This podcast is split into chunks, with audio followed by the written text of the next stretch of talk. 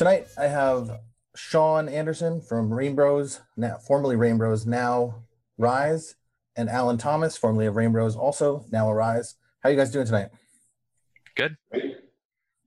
Um, so do you want to just do a quick introduction of yourself, Shawn? Uh, yeah, I'm Shawn from Portland, uh, 2020 meme lord.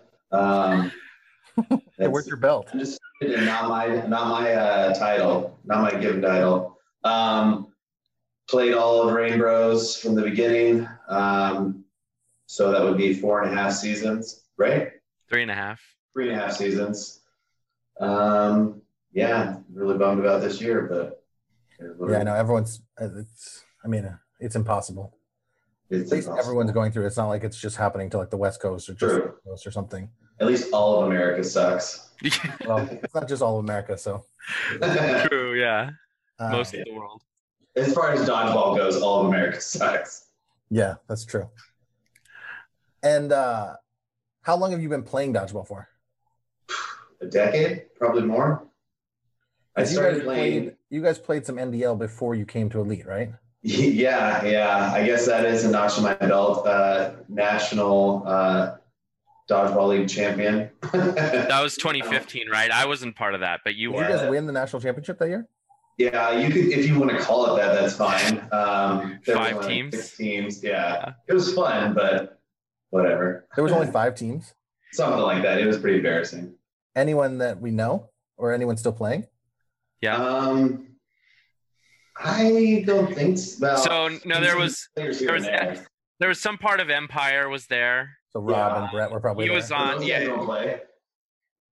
They they still do a little bit back like back. He still Yeah, comes. back home. Yeah. Um, and then you ha- you guys were there with Damnation, so Right, would and know Salvation. Pack and Brian Ware, and then Salvation was there, which Brandon Cook was on, And Koi. and then uh, yeah, Coy was on that team, and then Ricky was on Damnation with you. Yeah.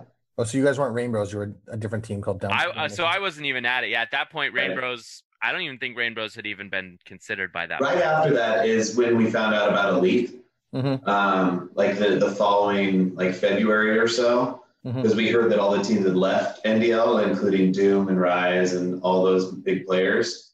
And uh, we actually started the core four, which uh, of Reignbros, which is me, Allyn, uh, Ricky, and Michael, um, all started discussing like building a Northwest team, and we just kind of went from there.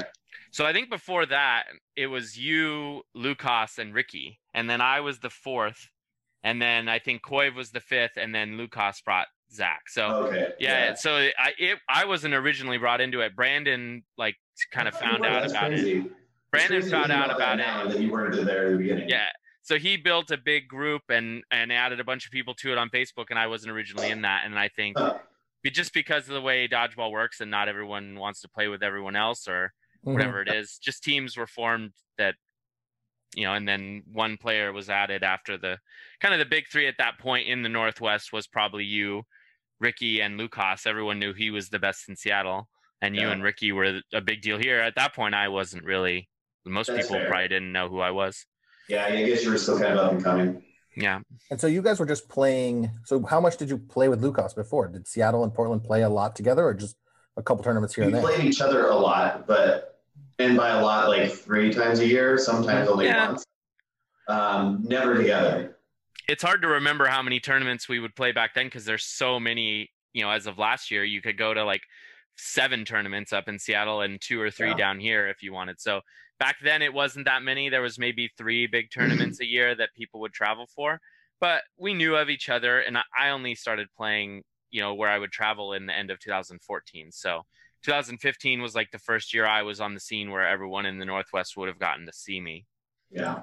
And the one thing to keep in mind too is Portland and Seattle hated each other dodgeball wise back in the day. Like there was barely shaking hands, at least from what I can remember.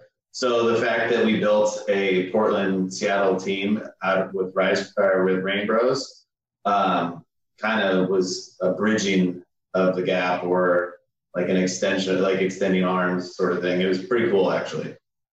And so Zach was also from Seattle. It was Yeah. okay. And Zach is the one who retired first, right? Yeah, so he retired Oliver? altogether after Boston.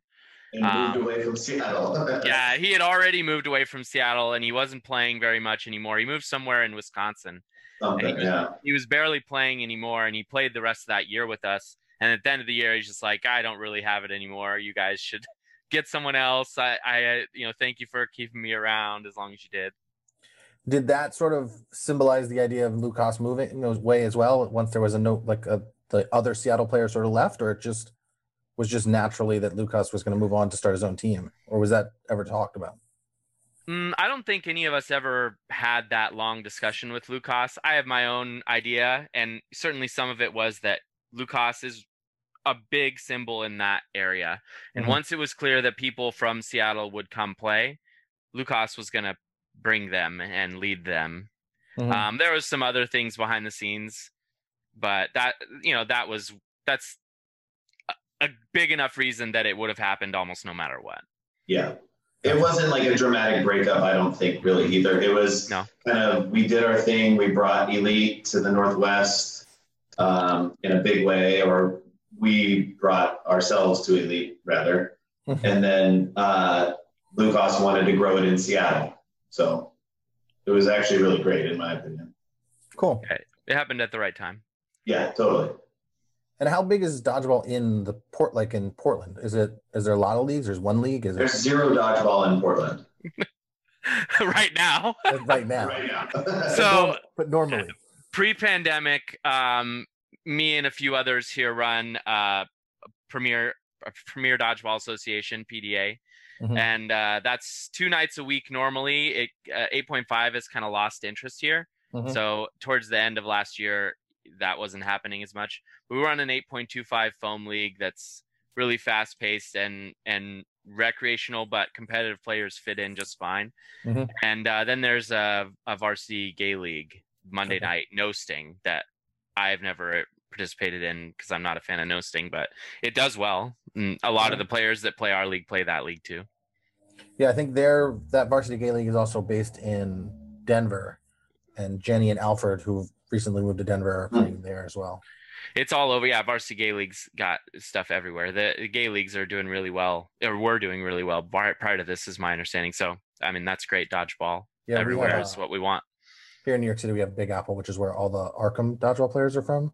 okay Um, so that's where that they sort of hail from, um, and that's, in my opinion, it's like one of the better New York City leagues. It's just more people take it a little more seriously. People play a little more strategic. It's more fun, whereas the other leagues in New York City are a lot more social. You know, like just basically Yeah. go out and go drink. Dodgeball, sort of a secondary action. yeah, when I was in New York for the World Cup, I came to something. I don't think it was Big Apple. It was Sandlot. Yeah, yeah. And that it, it was very clear that us coming to their events was like a culture shock for them, and they didn't really seem super stoked for the nights that we were there because they knew their new players were in for you know, a little bit of a, a punishment. exactly. Yeah, we basically are told like not to throw hard. There's a lot of uh remember everyone's sort of just having fun kind of attitude and I've sort of I've sort of moved away from that league just cuz you know, I only get a couple nights out a week anyways, so it's if I'm going to go There- play I'd like to go play. So there's a place for something like that and it, it is it, it can happen in communities where you can stifle new players with bad rule sets or you know players who don't you know at least in some ways cater to help the newer players come along. It has dodgeball has a bit of a steep learning curve. Yeah, and I can't really fault them cuz you know his goal, you know, the guy who runs his goal is to, to ari grow- right? Ari, yeah. It's his, you know, his goal is to run a league that's successful for him and you know, what's successful for him is a social sport league and you know, sure. us coming in and throwing it at people's heads and you know hurting other people it doesn't exactly cater a good business for him so uh, i totally understand why it's like that how uh how's covid treating you guys have you guys been able to play dodgeball at all anything outside Nothing. nothing I set up a net in my garage, uh, but it can only handle those things. So it's, it is what it is. I only, I really only throw a couple times a month mm-hmm. just to kind of keep the arm moving. But it is what it is. um there was a couple friday night things that happened um like Yeah. friday night outdoor pickups i didn't i didn't go to any of them Mm-hmm. looked like they were trying to keep it under 12 too, or something like that. yeah that. it was like they were trying to keep it to a low amount of people uh I I've barely thrown. Like I think I've maybe gone out and thrown three times since all this Yeah. happened. I've been playing tennis mostly, and then once in a while we get a group together and play a little flag football. So um, tennis is still a lot of arms, so I don't feel like my arms really lost. But hmm uh, yeah, I you know to me it's the I I love dodgeball and I love playing it, and I wouldn't say I was burnt out on it, but I haven't missed it maybe as much as I I thought I would. That's you know maybe that's a I would I would agree with that too. I, I started golfing again, um, and They make golf clubs that big. What's that? but They make plus golf twos. clubs big enough. The the driving range mats aren't big enough for me. That's for sure. um, but it's been a nice like alternative. It's something I can do whenever and that sort of thing. So that's great for the mind and it's active. So Yeah, I would think tennis would be good for footwork. Just the constant sort of pitter patter all over and moving your feet. Yeah, yeah, that a good 'Cause point. tennis is so much about getting your feet set before the ball's there, so that you can create power, which is uh, it's also very similar to dodgeball. Yeah, totally. Um, so is the plan still to be Rise Bros? Is when we ever, if we ever start playing dodgeball again? Yeah. That's not changed. Nope. Still, the group chat is uh, a little silent, but still bumps every once in a while. But that's just like any dodgeball Mhm. thread that's not like best friends or something like that. Yep. Yeah. Um, so let's go back, uh, back to the original Reignbros, uh, and talk about that first elite tournament that you guys went to. Um, how did you guys feel coming as like you know this new team? You guys didn't know anybody into the environment. Did you guys feel welcomed, or was it uncomfortable? How did how did you feel coming into that? Yes, all of that. Yeah, There were a handful of people that were super welcoming, and there were a few that said that we didn't belong, but that was before they saw us do what we did. So there were definitely people who came right up to us before anything happened when we're like, "Welcome, we're glad you're here. You know, we don't know what to expect from you, but do your best. You know, if you want to play dodgeball competitively, then you're in the right place." People, especially like Tori, who you know I still Tori. remain friends with. Showtime he was Tori? maybe the yeah Tori Thompson. He was Yeah. maybe the first person to come up and just introduce themselves and say, he's excited to see us. yeah, the the Cool. horrible thing about the way that worked is they were actually our first match, and we Mhm. beat them 2-0 in less than three minutes. So it, it- after he had did all that nice stuff, we didn't uh, take it easy on him. And what was your guys' like uh, knowledge of the rule set and stuff like that? Were you guys prepared for the rule set? Because one of the things I know when I talked to KTC guys, the one thing that they really struggled with was just getting used to hard lines uh, and the throw line just being right there in front of you. Things that they just had not been used to because they were used to trampolines. yeah, that was one thing that was tricky. I mean, personally, I fell out of bounds probably like a dozen times that day. Out out of I bounds still was fall out of bounds all the time, so I don't really read that much into it now. Well, you're a 100 Um, feet from the court, so Yeah, but the throw lines were exciting for us because we Yeah, played we were such stoked. long throw lines. How far were they before, Allyn? They're, we like, 25 was our standard. So like uh, this that's no sting ball. amazing. with Yeah. that's what we were playing 25 with 8.5, yeah, and Yeah. that's a no sting normal for elite. Yeah. Mhm. Um, so uh, the out of bounds lines were by far our biggest issue. We'd always played one foot in. You could, as long as you had one foot touching when you landed in Mhm. bounds, you could be anywhere. Your other foot, the whole rest of your body could be completely out of bounds. As long as you think that's like, landed and uh, had one part of your foot, it didn't even have to like be that. all the way in. Just one part of your foot still on the Or line. hand. Yeah, or hand, anything. So, like now, imagine that that's on a 25 foot throw line. That extends it even a few more feet, really, Yeah, Because effectively. you can jump backwards out of bounds, essentially. as Yeah. long as you get that one part of your foot or whatever back in bounds. So that was the biggest thing for us. Is so it was it was never a, a problem with our momentum. If you were backing up, you just had to stop that one foot or fall. If you slid, it didn't matter. Just stick your hand out and catch the ground. And Yeah. then to having a hard back, that was just and especially because Wow. our styles are very much developed around that. Like my Mhm. style of falling back catching worked really well when I just had to keep one foot on the ground when I fell. Or Yeah. Ricky's sliding, he would turn around, run backwards, and then slide. And it didn't Yeah. really matter where he stopped because he could just put his hand down it, you know, when he was about to go out of Yeah. bounds. I would jump out of bounds, Yeah, and then just like- reach your six foot long three or back. four feet the- out of bounds, and then land with a foot barely in to extend it sideways and backwards. So shrinking that court down was pretty dramatic for us. But yeah, I I mean, it clearly didn't matter that much. I'd be amazed to see that same team go back to that same situation with experience in hard lines to see how we would deal. The dodgeball, yeah, I definitely feel like dodgeball advanced a lot from then. Um, Yeah. as far as throw lines, yeah, we were totally ready. The Northwest had had like a, we were very uh, soft when it came to headshots and headshot rules. Mhm. So that like when that first came around, I know you were like, yeah, I get to blast people in the face. This is great, especially against people you don't know. Also, but at the same time, it was kind of scary. Like I'll admit that it was scary because I was like, they can hit me, but I guess it's good because I can hit them back. Uh, yeah. So the me getting hit in the head never really worried me, and I don't really throw in like a hard Yeah. enough way, or like it's just not my game to blast people in the face. It happens from time to time. Are So you for me, it was is my my game to blast people in the face. 'Cause I'm not Yeah. admitting that. I'm just saying, let's see what you say. Yeah, it is. It is definitely a part of your game. Yes. Well, it brings a Mhm. whole other strategic factor into the game. You know, it's like you can always talk about, you know, it's like I'm going to throw high to take the eye line off, and then you two throw Yeah. low. There's all that kind of stuff that you, you know, you just don't get used to when you just play rec ball and you can't throw high. You know, it's like Yeah. the whole object is to stay low always. So like, you know, if people are just used to dropping. You can't really get them out of that zone. But when you can start throwing high, you can really start doing different things against people. So that so that was uh, like our big thing that I I tried to get anyone when they did it, you know talk about some trepidation about it. So I was just go down, just get low, go down, Yeah. and then it's the same thing that would have happened anyway. Like if you were gonna get hit in the face when you dropped, that could have happened on a Thursday night. Yeah. So for for us, like you know, and to, for me, a big part of dodgeball, what makes it so interesting and why I love 8.5 is that fear factor.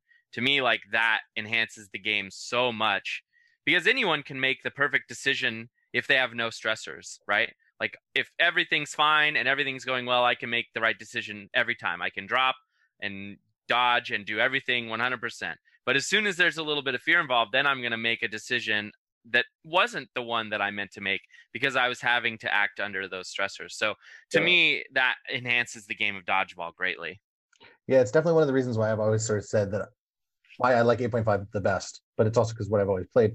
But I also always think that, you know, if we're gonna ever become sort of like this, you know, popular sport on television or whatever it is, I always feel like 8.5 is the ball that it should be. One, because the sound it makes translates Yeah. through in television, but also as a viewer, you want to feel like, oh, I couldn't do that. Yep. Like you watch a foam ball and you're like, well, that won't hurt. I don't really care. I mean, what the guys do in foam is amazing how they move and how they dodge i'm not trying to take that away from them but Totally. i just think the But there's no visual fear. and sound and auditory factor of an 8.5 ball translates in television not that that should be the reason but just i feel like it makes it a better visual sport Well, I think a good comparison is hockey, right? A lot of you know, hockey's a lot of fun. I enjoy hockey. Um, the the issue is that hockey's kind of hard to follow on TV. Mhm. They've tried to do a lot of things to make it so you can follow the puck and tell what's going on a lot easier. I think a no sting or foam game of dodgeball would have that same problem. That ball is so small and it moves so fast and it curves so much. Half the time, I can't even tell when I'm playing if the no sting ball hits someone. I think it did. It made a noise. An 8.5 ball just takes some of that away with it being a bigger ball that's much more straightforward. You Mhm. can you can gauge what's going on a little easier. Dodgeball's already going to be a nightmare with six balls, you know, on the court as it is. So anything you can do to make it easier to follow, I think they're going to have to do. i don't know if you guys ever listened to chris bell's podcast but i thought what he said at the end was actually like one of the best statements someone had made and i thought it was funny that it came from chris bell was like if anyone wanted to make dodgeball really pop it's like build an actual dodgeball stadium where we all go play that is set up with cameras and like you can actually see it and it can be refed correctly. And uh i thought that would be you know it's pretty amazing if that's what you know we ever got to. Yeah. um do you feel like you guys eventually were welcomed in the community or you guys were always sort of seen as the outsiders the new team that, that sort of upset the you know upset the apple cart? In the first term you guys came to you came to, you got second place right? Yeah, so that first tournament in Lost to Doom May in the finals May of 2016, we had second in Open 8.5 and second in Co-ed for 8.5. And those are the And only beat- two divisions left at the point. And beat time. Rise. And so we beat Rise in the losers bracket to go a final to play Doom, and we lost 0-2 to them. The first game, we it came down to a two on one. It was you and and Ricky against um, Pyan, and you guys threw a kind of off time double, and Ricky hit Pyan, but you threw a catch. before the ball died, Pine caught it, and then D- Vince came in and Ricky slid out of bounds. Yeah. Uh, and then the second game didn't go so well, and Koiv like fell out of bounds as. And who put you guys into the losers bracket? Uh, wow, that's something I don't even remember. it might have been Rise. I, I, you know, I think it was. Yeah. I think Rise knocked us down, and then we came back and beat them. Yeah, makes sense. And you guys had done. I, I remember listening to your podcast, Allyn. You had done research and knew Oh, yeah. How the team I had had played. Shawn. Shawn didn't. I, I What the did. hell? Yes, I did. I watched. How do you all even that remember that? It's just, this I watched all, all of it and thought they were all soft. Yo, Shawn. No, I know it's research. Where Shawn watched that Kenny Mayne video about Doom. That's what. That's the research that Shawn did.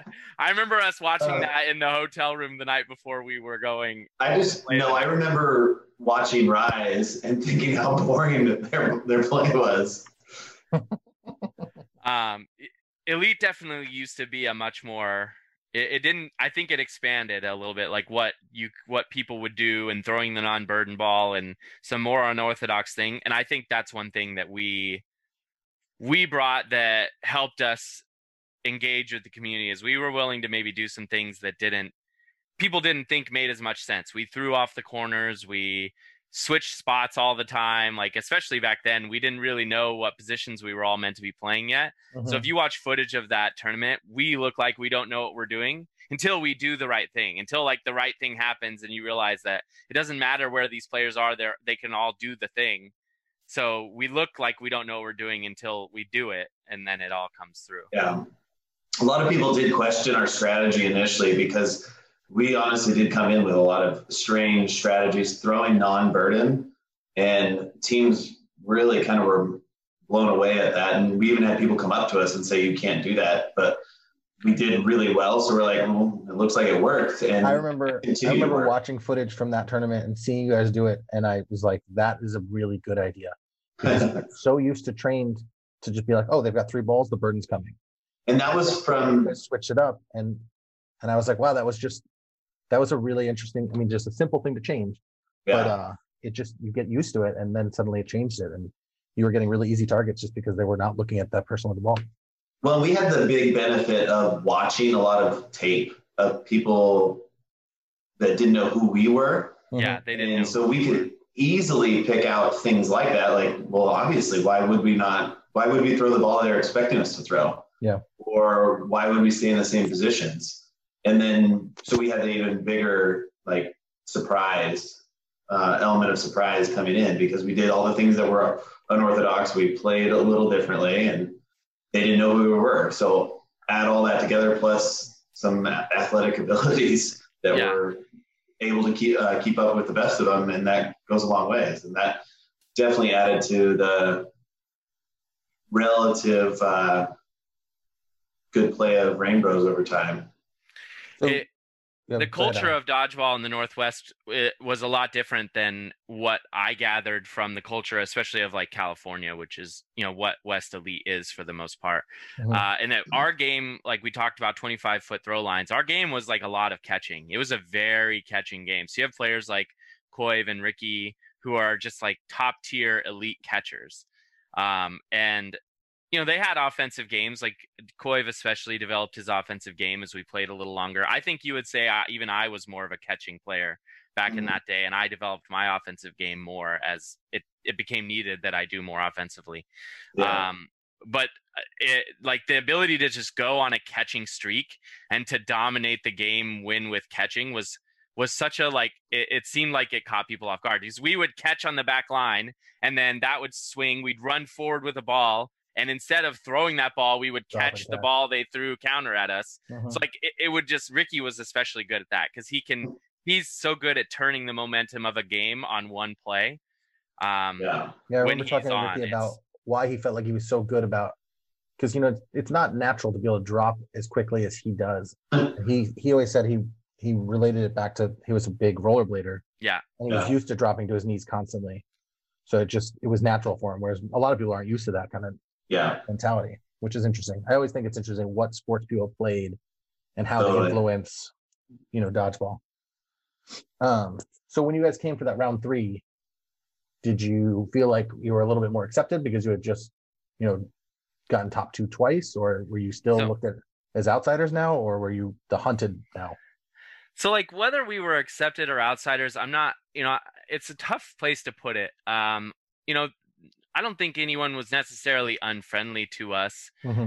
There was Yeah. teams that were mad to be beaten by us. Like Titan lost to us in that round and they were like that they were poised for a big season. That was when Ketchum had joined them for that year and they had on paper what they felt was a really dominant team and we beat them in the losers bracket and eliminated them.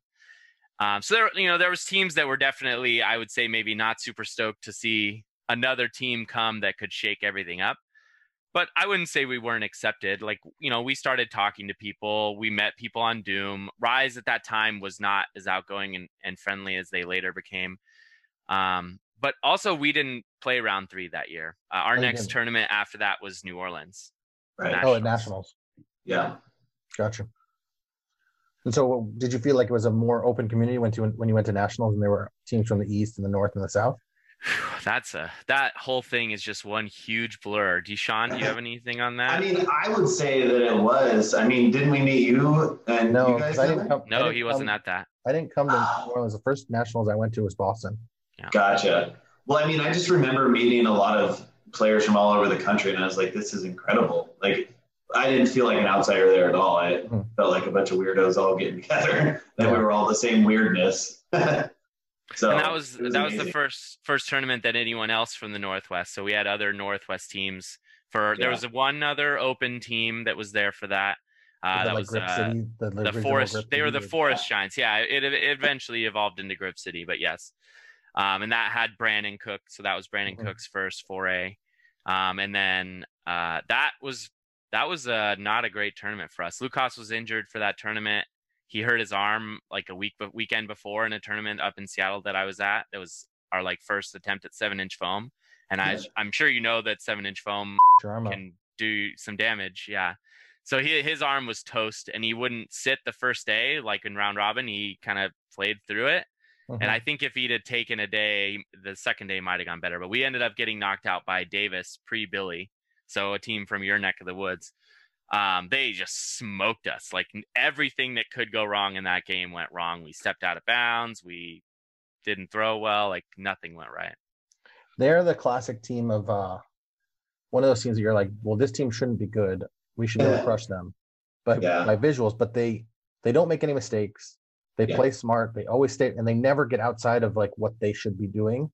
yeah, So like if you don't stay in that sort of lane where you're like, okay, I gotta just if you if you play their game, the better team usually wins. But I think you often sort of get out of it because you're like, I could crush this team, I you know, but they always I mean, I feel like I always lost to Davis because it's the same sort of thing. You know, you, you make one bad play, they make a catch, suddenly you're down, and suddenly the game's over, you know. Yeah, we didn't we didn't so at nationals that was another thing that happened to us is we didn't know every team at that point. When we Mhm. came to Palm Springs, we there was footage on all the best teams that were going to be there. We know what we were going to come up against.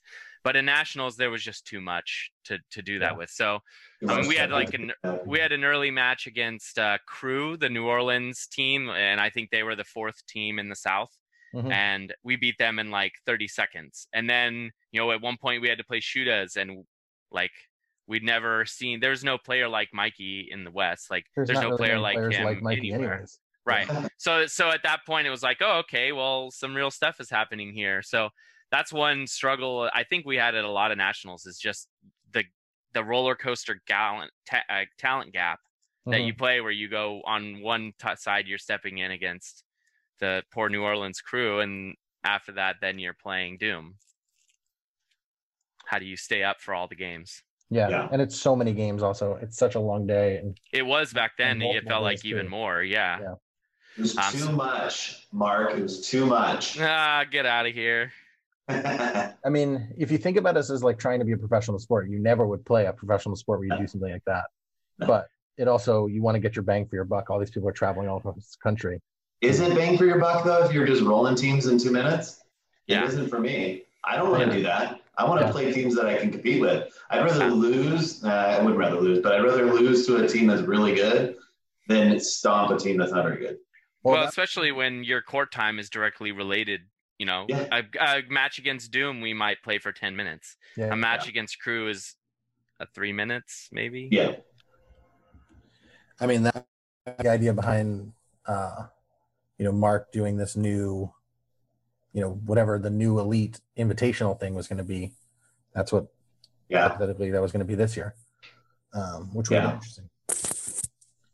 So Uh, at, at that nationals, we tied. We had a f- tied for fifth at co-ed, and that was our that was our best finish for any of our teams there. I mean, that's a pretty good A first year considering you came out of nowhere. You know, Yeah. getting a top true. two, Yeah. getting a top two round in the West, which you know I think any, everyone will admit that the West is the most talented division of the four. Um, and to be able to get a top two, not very many teams can say they've gotten top two, especially not in the West. Like, Yeah. basically, it was just two teams that were getting top two and top finishing But first. at that time, second. there was only two. Yeah.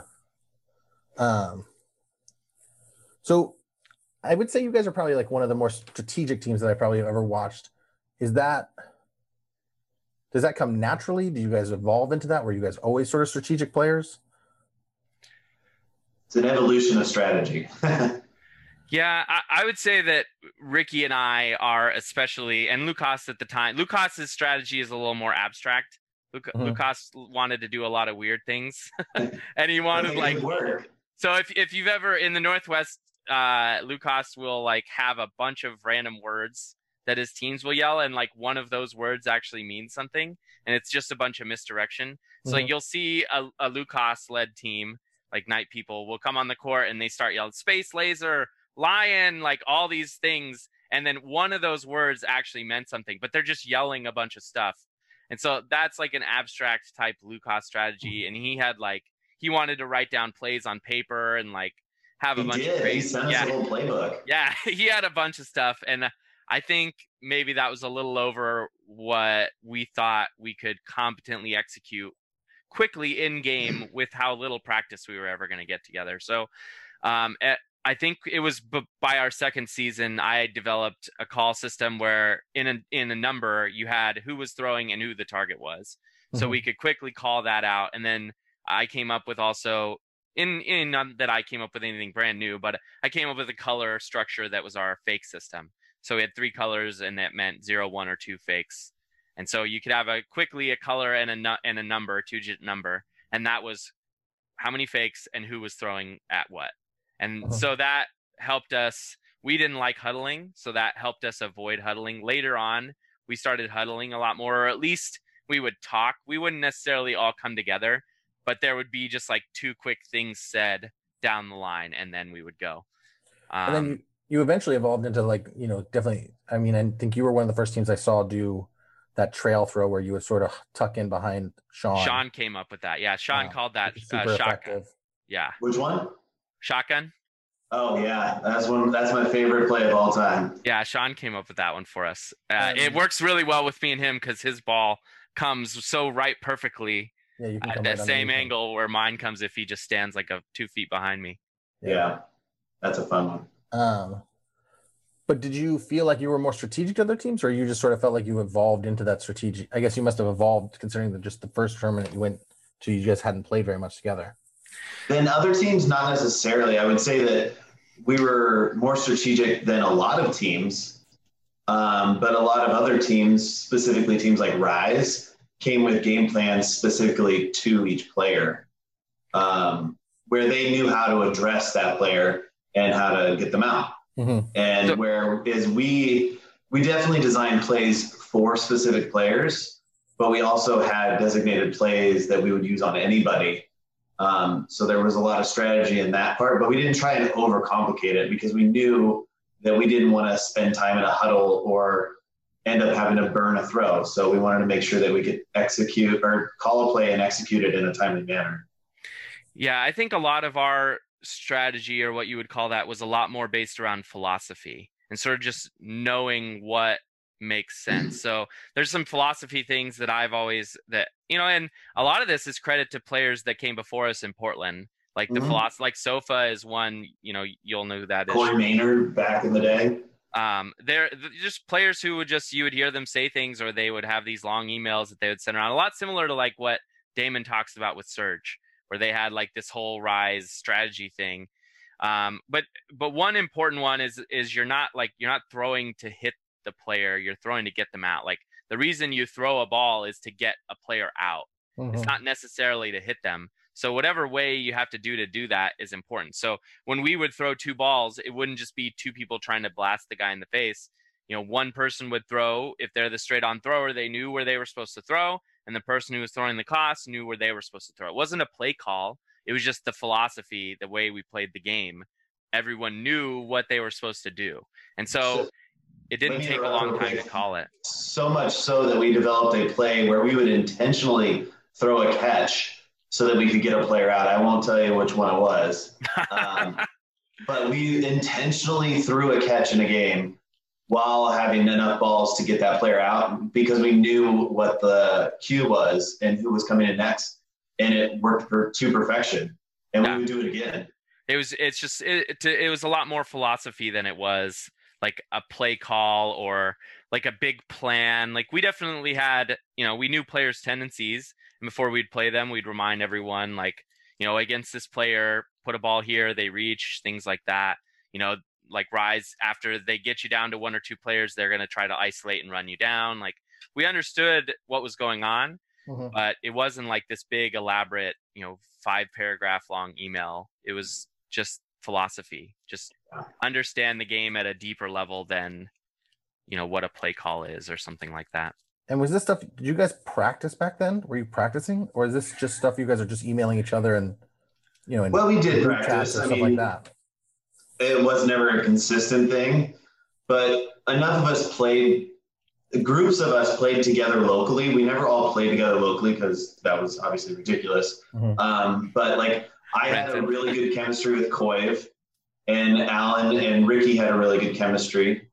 And then at the beginning, Lucas and Zach had a really good chemistry. So those two pair or those three pairs Hmm. worked really, really well together. So much so that they didn't have to talk. So pairs would kind of go in waves uh, in plays in, in the game. So the practice was just built in time, really.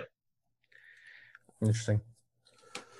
Um, the other thing I, I think is uh, is like you guys are sort of known for is like your like positionless teams where everyone sort of rotates through. You guys, you know, suddenly Shawn's in the corner, suddenly he's in the middle, Lucas is in the corner, and suddenly he's in the middle. Allyn, you could be anywhere in the court. Do you guys feel like that was something you grew into, or that was a conscious decision where you're just sort of like whoever has the ball can move to the corner and cover and do that kind of thing?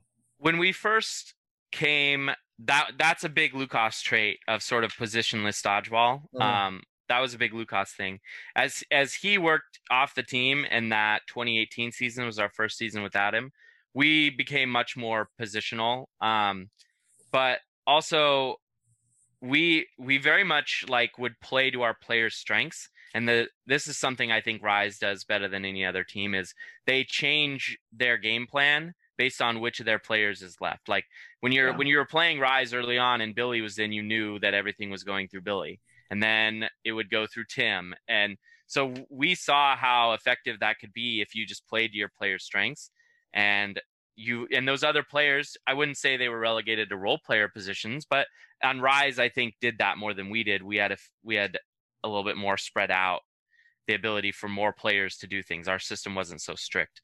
So it wasn't positionless but we also there's a big defensive philosophy to our dodgeball game and that was something that was a big culture shock when we came in especially in co-ed. Our girls played dodgeball like when we first came we saw how many of the girls in the west just were they were on the court. Like i mean i guess you could classify that as playing dodgeball but it didn't really seem like their teams trusted them. So you know it was guys holding two balls and girls holding none. Mhm. Whereas our when when we would step up to throw, our girls would be up there, or they would be a half a step back, so that when the team advanced on us, they could t- step up and either take the shot or slow the attack.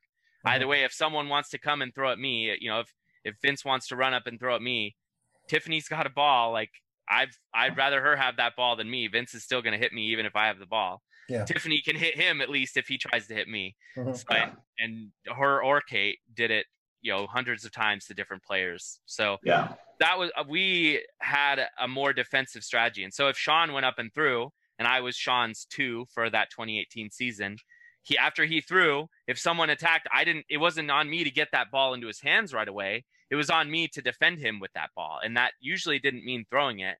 but it meant at least slowing down that other team so that we could get back into defensive position. If they never gave us that chance to transition the ball, that's fine. I'll take corner. Like we all could play that position well mm-hmm. enough. And we felt like for us, we were better defensively because it wasn't so strict. Yeah. Like- that's where that fluidity came from is that you could play defense, but also just if you had to maintain it, you would, and it wasn't awkward or uncomfortable we didn't have to force it and it, it yeah. there's some weaknesses in rise that you could exploit because of how there was no other thing to do but Serge to put that ball in Tim after Tim threw, or mm-hmm. Jim to give that ball to Tim after Tim threw. Like you could count on that every single time, no matter what. And that meant you could exploit it. That meant one of them was standing up there a little longer than they had to be. Yeah. certain. I mean, you can't fault them though. It seems to have worked for a long time for them. Sure. Yeah. Yeah. And I mean, that's, that's because they have different players. Like that Tim is a next level player where Tim with that ball in his hand is so much better than anyone else with it that mm-hmm. it worked for them. They won. I'm not, I'm not trying to say that what they were doing was wrong.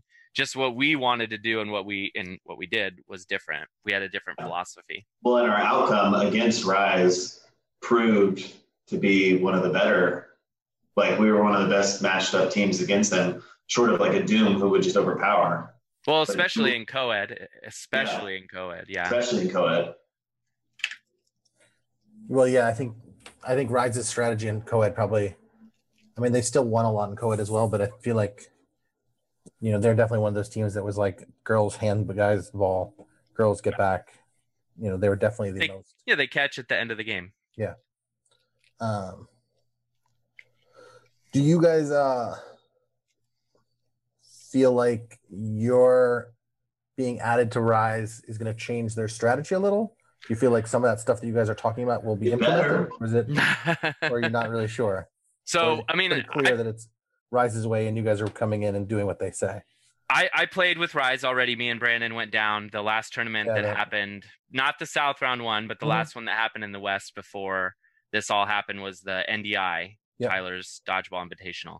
And was, uh, Brandon and I foam tournament. Yes, exactly. Brandon and I played with the core of the team. Shawn couldn't make it. Um, and we won the no sting division. And the team we beat in that was just a silly team. It was Ketchum, Pyan, and Thieves. So Glenn and Xander and yeah. and Nate. Oh, don't let me forget Nate was on that team too. So Ketchum, and Nate, Xander, Glenn, and two of the other Thieves guys, probably Daniel and Alan. Team USA and some backups.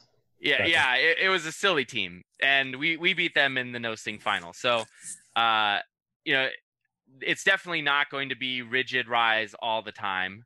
Um, and I think one thing that we um, that I think comes a lot from playing with a lot more newer players for longer, which I think is is something that like the Rise guys don't get.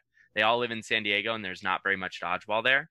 Mm-hmm. Is is you learn the difference between telling someone ha- not to do something and helping them do something that they feel adds to the game instead right mm-hmm. so a lot of players struggle in dodgeball because they're they they do something and then someone says don't throw don't throw there don't throw a solo well don't throw a solo is really stupid advice if you're the best solo thrower like all of elite the best teams throw solo every time but when you go to a you know a dodgeball night league what's what do you hear yelled most? No solos, don't throw yeah. solo. Like all the teams think that that's the winning strategy, and it's not. So they're just they they don't they don't understand the difference. Why throwing solo is actually really good. It's just about when you do it, when you should be doing the thing to help your team. So it's also about the person who's throwing the solo knowing where to throw the solo ball. Yeah, yeah, absolutely. Just just what what you should be doing instead. So not it's not necessarily don't do something. It's do this thing. You know, you mm-hmm. should be doing something to help your team but you should try to do the thing that will actually help your team. Um, so that's that's a philosophy that I think Reignbros. That's another one of our philosophies is when we make a mistake, usually we all know the mistake we made. You know, you don't have to yell necessarily at us not to do it. We do yell at each other a lot because we love each other so much, but um, it's it it won't be as rigid, or it won't feel as rigid. At least I think because there will be a more a more of an understanding of what you can do to help the team. There won't be mistakes or things like that outside of it as often because yeah. people will will be better directed. I, I don't know how to say it the way that I think I'm thinking it, but I think that- for I for makes sense. example, I played next to Andy, and Andy is another new addition. And Andy has always been known as kind of a wild card. Um, he's played on Havoc. He's a super athletic, talented player, but he's not. He's kind of a hothead sometimes, and he, you know, makes decisions that I wouldn't make. But with me right next to Andy, I can help coach Andy. Like I can talk to Andy, hey, take that shot, Andy, stuff like that. And so just that little bit of direction and more players who are going to be able to provide that or who've played in more different environments, I think that can only help. Yeah, and uh, to add to all that too, I would say that there's a reason why they asked us. I mean, I guess I kind of asked to be on the team. Either way. um, but there's a reason why there were spots open for us and they were willing to take us because they respected our strategy and our gameplay. It wasn't just because we throw ball hard. Yeah. I don't, I, you know, I don't need to be the corner on a team. I was corner 2019. I wasn't a corner on Reignbros in 2018. Um, you know, at least the starting, you know, first corner. Um, and I won't be a first corner on Rise. It, it isn't about for me joining a team. It isn't about what position I'm going to be played, be Yeah. playing. It's that I know that I'm going to be used correctly, and that when I see something and I say something, it'll be taken into consideration. And I trust Tim with that. Yeah. So I want to get into the, the rise stuff, but I just had one or two more questions about reignbros. Uh, what uh, I guess this is a little harder question, but what do you guys think? What reason did you feel like you just never made it over the the heat? Do you think it's just there was just too much talent? You guys just never got the chance to beat those teams. I mean, you beat. I think you beat every team. I mean, maybe you never beat Doom. I don't know. No, we beat Doom in a round robin. Um, yeah, I mean, you guys said we were beat- the we were the only team to beat Doom. I'm pretty sure that year in the round robin in the So, West rounds. you've definitely beaten every team. Just any reason you sort of cop or think that you just never got over that hurdle? and that's open to be clear. We beat Doom plenty of times in co-ed. So Yeah. uh, we we so to be clear, we did beat every team in co-ed and we won a co-ed round. Yes, So as I'm as talking- co-ed I'm talking open this point. open. Yeah. So uh Shawn, uh, do you want to start on that one? Um, I mean, just like any good team that never wins, and I'm saying that we're a good team because our we're always up there near the top. Sometimes it just doesn't click, and often it didn't at the very end. Um, and it would always it always felt like it came down to just barely losing to Rise, Mhm. and the loss could be attributed to just one small error um, by one of our players. No, no fault of their own, but it just we, we were that close that we could just never get over the edge. Yeah. Um, and I mean, I screwed up plenty of times in big games. Uh, Ryan Morris, thank you. yeah, Um, the Titan one and so like things like that, I that, I mean they weigh heavy on my dodgeball spirit to never be able to close and win something that mattered, and that was always rough. Um, so I yeah I don't I don't have an answer other than we just we just couldn't we didn't. Yeah, so we had three second places in open elite rounds. Uh, two 8.5s, one in 2019, one in 2016, and one second place in no sting. So that happened for one year that open no sting existed, and we got second place in it one time. And that's a ball that none of us ever play for any reason other than elite. I mean, that's that seriously. Yeah, and we only really started taking it seriously once they made it a thing that you had to play it every round. So It's before ball that 2019, anyone actually takes seriously at all. Like, I you know we you know we played a tournament here on the East Coast two weeks ago in Pennsylvania. Kyle Roth ran a tournament. You know, 8.5 was pretty serious throughout the day, and then we jumped to no sting to do a no sting tournament. You know, people are throwing behind their backs, through their legs. You know, it just it, I don't know what what it is. You know, is it the ball? It's small. It sort of feels like a kid's toy. Like everyone just sort of jokes around with it. I'm not sure, but it just it does seem like the ball that no one ever takes seriously. I don't know why that is. there's some players who love it and i you know i i appreciate their love for dodgeball no matter what ball it is um but it just yeah it just does it to me i think i i talked about it already it's just the fear factor if there's no like fear then it's hard for me to you know i don't ever get into that that same mode i guess but so those two in 2019 we had that the long beach round round two 2019 second in open 8.5 second in open no sting and third in co-ed no sting one of the best turn, you know, one of the best tournaments that any team has ever put together. I would I would guess, and it just so happened that Heat swept all three of those. So they Yeah. had the best round that that could ever be had, and we had you know one of the top five that's Mhm. probably ever been had. So, um, you know, it, it and you know I'm not I'm not here to call out uh our player Reeve. You know that was a heartbreaking moment, but that 8.5 loss was That's A one where he stepped out of one-on-one. where we had all the balls and he went over the center line. So it's tough for me to say that we like, you know, when you ask how come you never quite got there, like you can't really get there any, you know, short of getting there, that's the closest you could possibly get there. Like Yeah. we got all the balls and we had one on one, you know, whatever happened that caused us to lose that tournament. It didn't, you know, now looking back, it doesn't feel to me like we didn't win that tournament. I know we didn't win it. I'm not delusional, but we, I mean, we did everything exactly the way it needed to be done as a team to win that Mhm. tournament. We got pass interference and a the go ahead touchdown. Yeah, yeah, exactly. Yeah. That some Rams guy came up and tackled our receiver. Do you guys feel if Lucas never left the team, having that level of player as your fifth, sixth, whatever player he was on your team, do you feel like that would have put you guys over the top, or just your the team you guys put out there was the best team you guys could have put out there, and Lucas wouldn't have changed anything? I mean, I definitely think he's a pivotal player and a dynamic player, but I don't think us losing him or him going to start his own Seattle thing was the reason why we never won. Um, yeah, So because we, we transformed into a different team, and clearly that new team still could dominate Mhm. or get really close to dominating. So, if the question is, would we have ever won an Open if we had Lucas? Um, yeah, it's a tough question to answer. Are were could you know on paper were we a better team with Lucas? I think that's almost undeniable.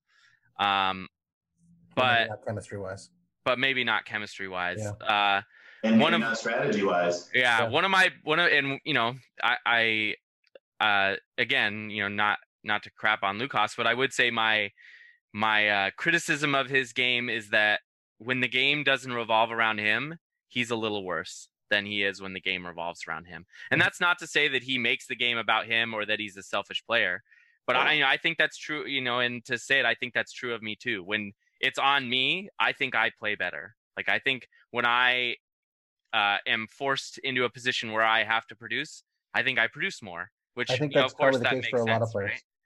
So, um, but but that doesn't always translate when you're not the player that you can still produce the same way. And I think Lucas has grown because you know some of the he had an injury for that 2018 2019 season. Mhm.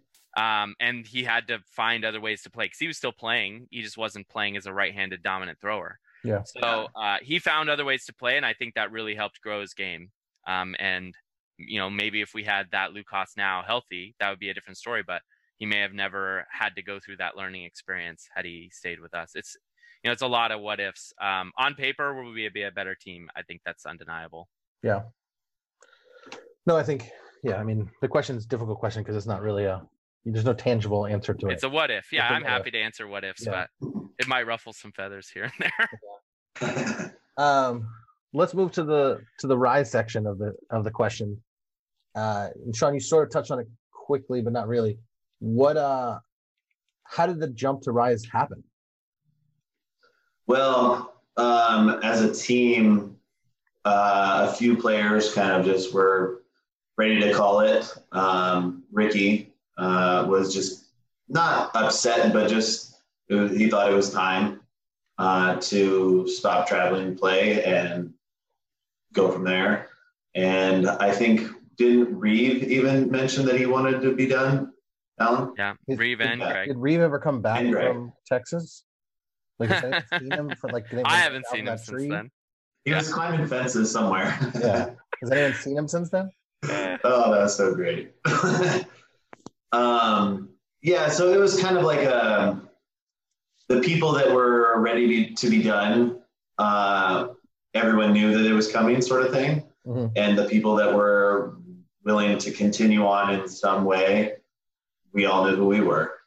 Um, so we went from there. And was there an idea to try to reload from Portland or from Seattle or We Whatever, we but- talked about it, but it wasn't much of an option. Mm-hmm.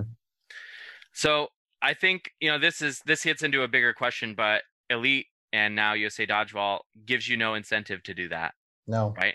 They they you go to a tournament and the point of the tournament is to go and win, and there's nothing to balance or make your team better or help your community by building it up and bringing better players with you from your area. And no part of this is incentivized that way.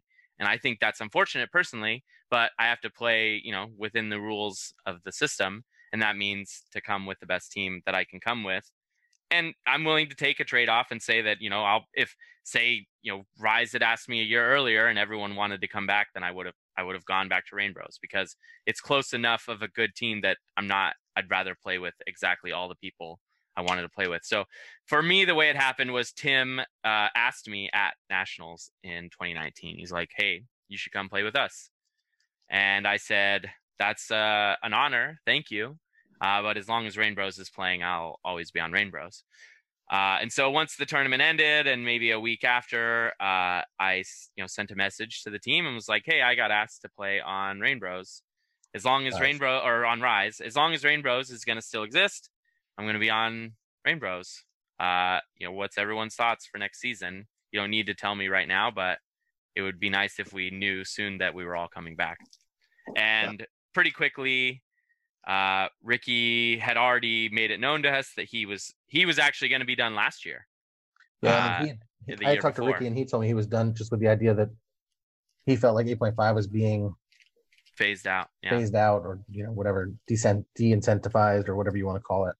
Uh, just you know that was the ball type he liked and he didn't like the other ball types and the fact that he couldn't really everyone was focusing on that he didn't didn't want to play anymore. Or Yeah, he he anymore. was he was this close to cutting it after 2018, and he came back at 2019, and we played one more year with him. And I think Koiv was also like, I could take it or leave it. Mhm. Uh, it's getting to add up, and you know, I also love 8.5. And then uh, Greg was done. Greg's uh, Greg is like the forgotten rainbow. Everyone forgets who Greg was because we didn't actually have him do very much. He was Yeah, I think he was a a very podcast I- good I think on was one of the podcasts I was like, yeah, the other guy who wears the backwards. yeah, the backwards hat and the zombie tattoo on his arm. Yes. Uh, Greg was a great glue guy. Like I don't think you could have I we could have asked for a guy who more did exactly what he was told to do and never He was a complained. teammate. Yeah, exactly. Um I actually so I, I I play with him. He's the one guy I play computer games with mostly. And I asked him today, I was like, Hey, we're doing a podcast tonight. You want me to say anything? And he's like, It was fun. I think we all had fun. That's that's what he wanted me to say. So there you go, There you Greg. go. It was That's fun perfect. um but he he was ready to be done like the amount it was adding up every year to travel and just some of the extracurricular stuff that always seemed to come from us going and playing he was ready to be done with it um oh hey doggy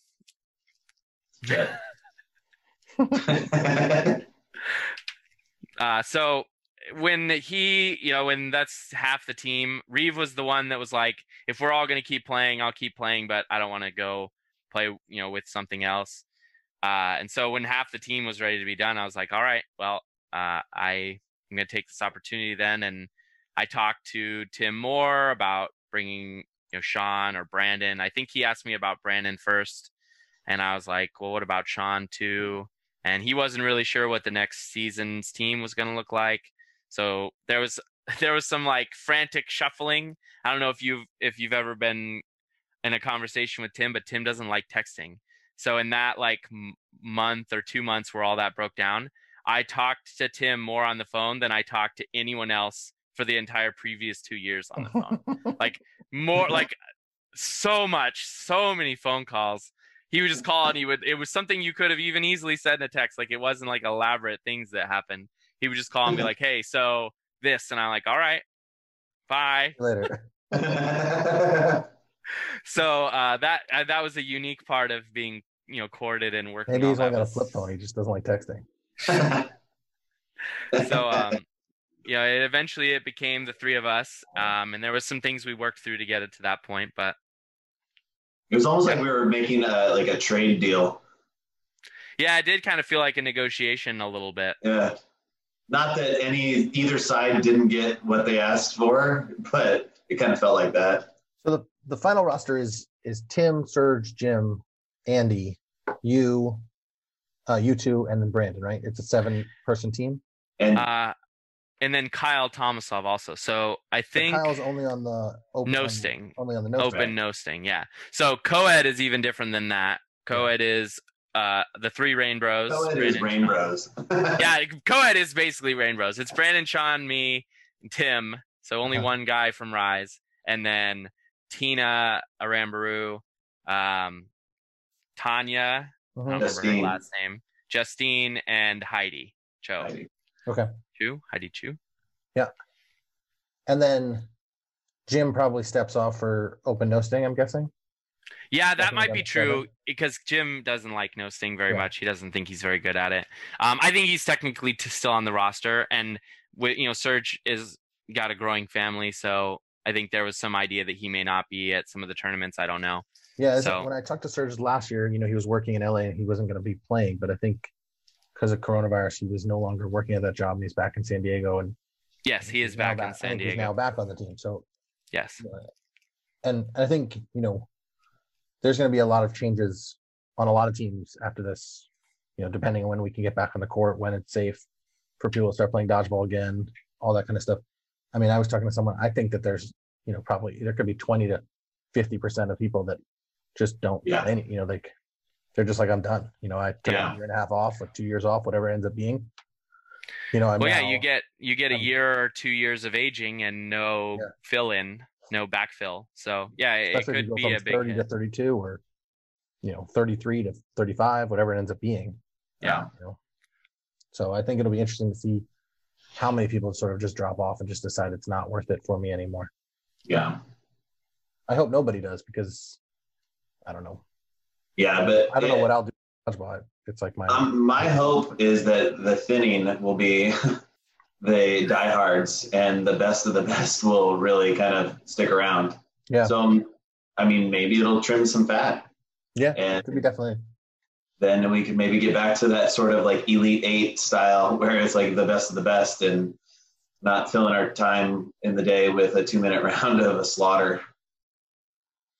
um so rise has always sort of been known for like it's like you know like the weekend warrior practices. They have like you know strategy upon strategy.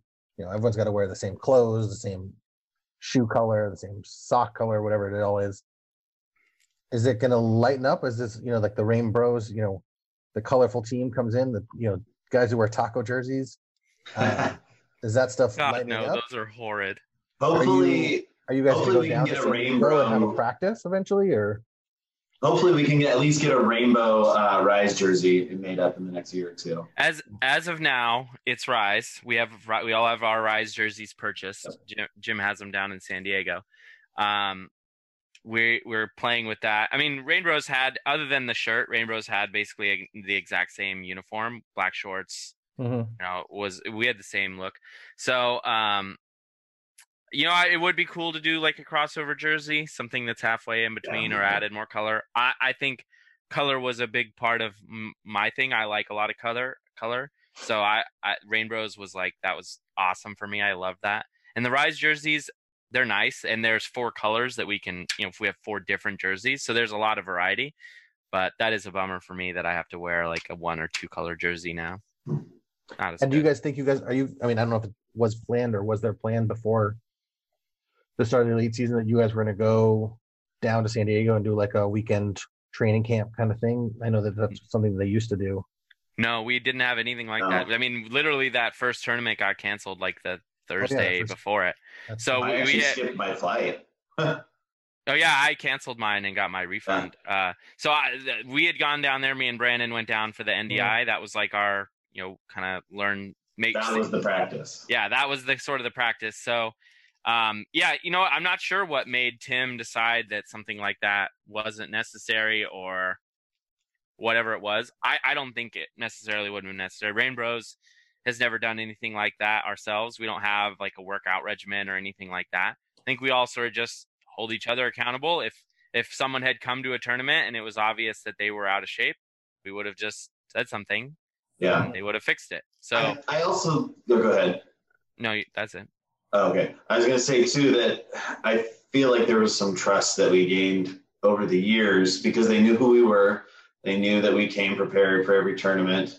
Um, we weren't drinking or doing anything crazy during a tournament. We took everything seriously. So they knew that we were there to win and that if possible, we would definitely try and make a practice or something like that in San Diego. But they also knew that it was rather unrealistic to ask that out of us because it's not like it's a four hour drive, it's a flight.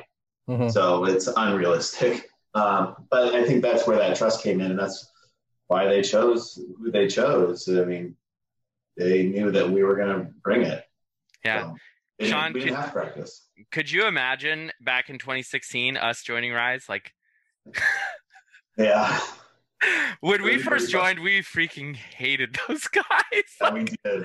That was the worst. They were the worst. Like I think in that first round in Palm Springs, Tim like swore at Kate, and we all like about lost it. Uh, like we would have we would have had him thrown out Billy. of the tournament had it been on us. Yeah, we all hated Billy.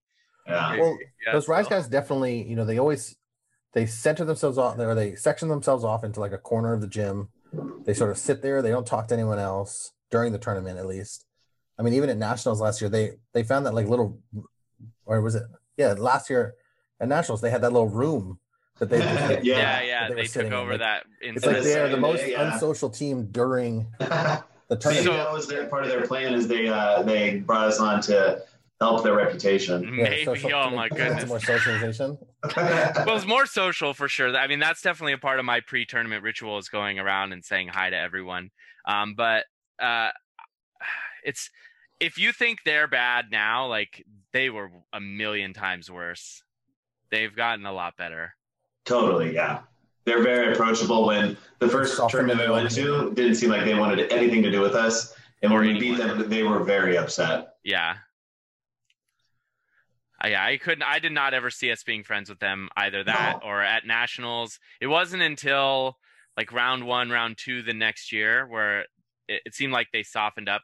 Maybe it was just that they thought it was we were a joke those first couple times because we, we did. I mean, we kind of looked like a joke. Like, yeah, it, yeah, exactly. We kind of looked like a joke. So maybe they like took that extra personally that they got beat by what they thought was a joke. And then the next year when we came in in that first round, we got third and open and second and open and co-ed 8.5 they realized we weren't actually a joke mm-hmm. and that maybe they were like okay well it isn't so bad that we lost to this um have they given you the the, the playbook or is, it, is the playbook no longer a thing for rise have you no guys studied here. your have you guys nope. studied your plays no playbook I, that's the thing though i i know that they have that like relative plays that they have designed and we're going to bring plays as well. Um, but what we're all really like the reason why this team was created is because the dodgeball IQ is extremely high, and mm-hmm.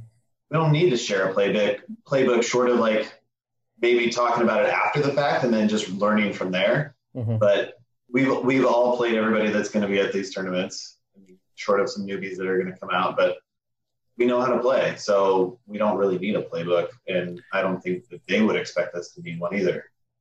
Yeah, I think there's something to be said for uh, when you know we've talked about this a lot, but when you share dodgeball philosophies, that mix is not difficult. Like once you when you join a new group where everyone's already on a similar or same page, like it doesn't the adjustments are small. I, I when I first started playing with Ricky here locally, like Shawn said, there was like little pods we each had our little pair when we formed Reignbros. Mm-hmm. My partner in that was Ricky, and when I joined the team that he ran in our local league, that was probably like you know top two team in our local league.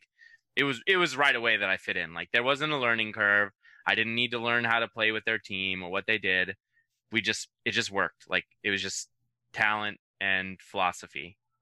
Yeah. Um. So you you sort of talked about it earlier Andy is also on the team, and he's sort of the one person who sort of comes from outside of the Reignbros or the Rise guys. Do you feel like he's the one that sort of has to be molded sort of into the more strategic player than anyone else? He's definitely, from my, you know, of watching Andy, he's definitely the more wild card player of of you guys. Yeah, he, guys. He seems like the kind of player that doesn't need necessarily like maybe need some guidance, but we all do at times.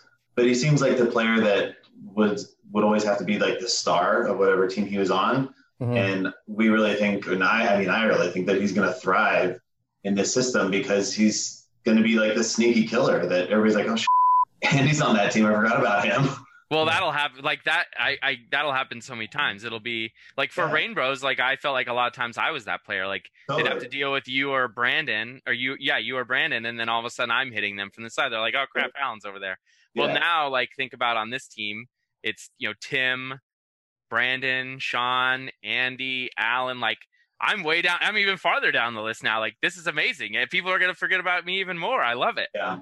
So um, I think he'll benefit from not having to be, you know, when he was on Havoc, they had Ronk and you had Andy and Ronk, and those are two kind of big attention drawing guys. Mm-hmm. Um, and and I think it helps a lot to move down that list somewhat, and then maybe you raise yourself back up to the top of that list at some point. Like maybe that you, it's still you still rise up, and now you help those players below you. But it's sort of like I don't know how familiar everyone with his with is in baseball, protecting your big hitters. So the reason yeah. those lineups are the way they are, is so they can't walk your third yeah. or second guy or fourth guy, and the guy right after them just stinks. And so you you know yeah. you have a high chance at that next out. So I think our our our um, team is sort of set up like that, where we protect all of those guys.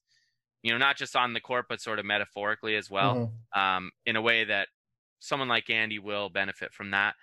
Um, I also think that I, I'll work with, really well with Andy. I talked about this a little playing right next to Andy and just being able to help Andy and advise Andy and, you know, maybe even step in front of Andy and just say, nope, not right now, Andy, or grab him. You know, there'll probably be yeah. a time where I have to slow him down. So you guys uh, going to put Andy on that left corner? So yeah, as a, the plan yeah. is, as we've talked, is Andy's left, and then I'm two, where I played next to Shawn in 2018. Mm-hmm.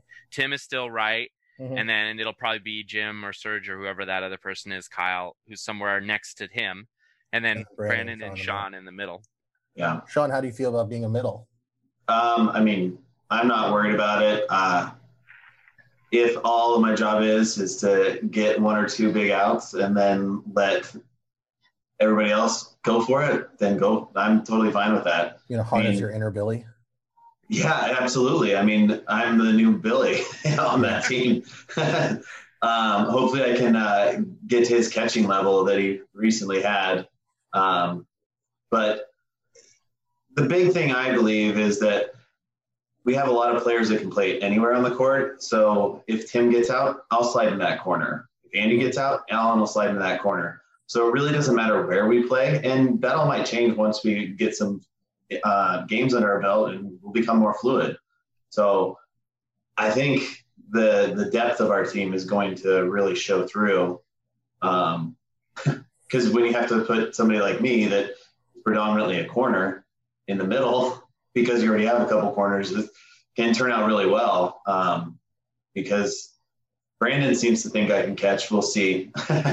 um, so that I might have to work on that. But I'm really excited for it. Um, just knowing that the the, the smart players are on my uh, sides, like I won't be afraid to take shots. So that'll be cool. You got to work on your fall into your ass play, like Billy. yeah. yeah. they like trap the ball on your foot as you're yeah. falling down. I don't know how he does. That. He's that, so good at that.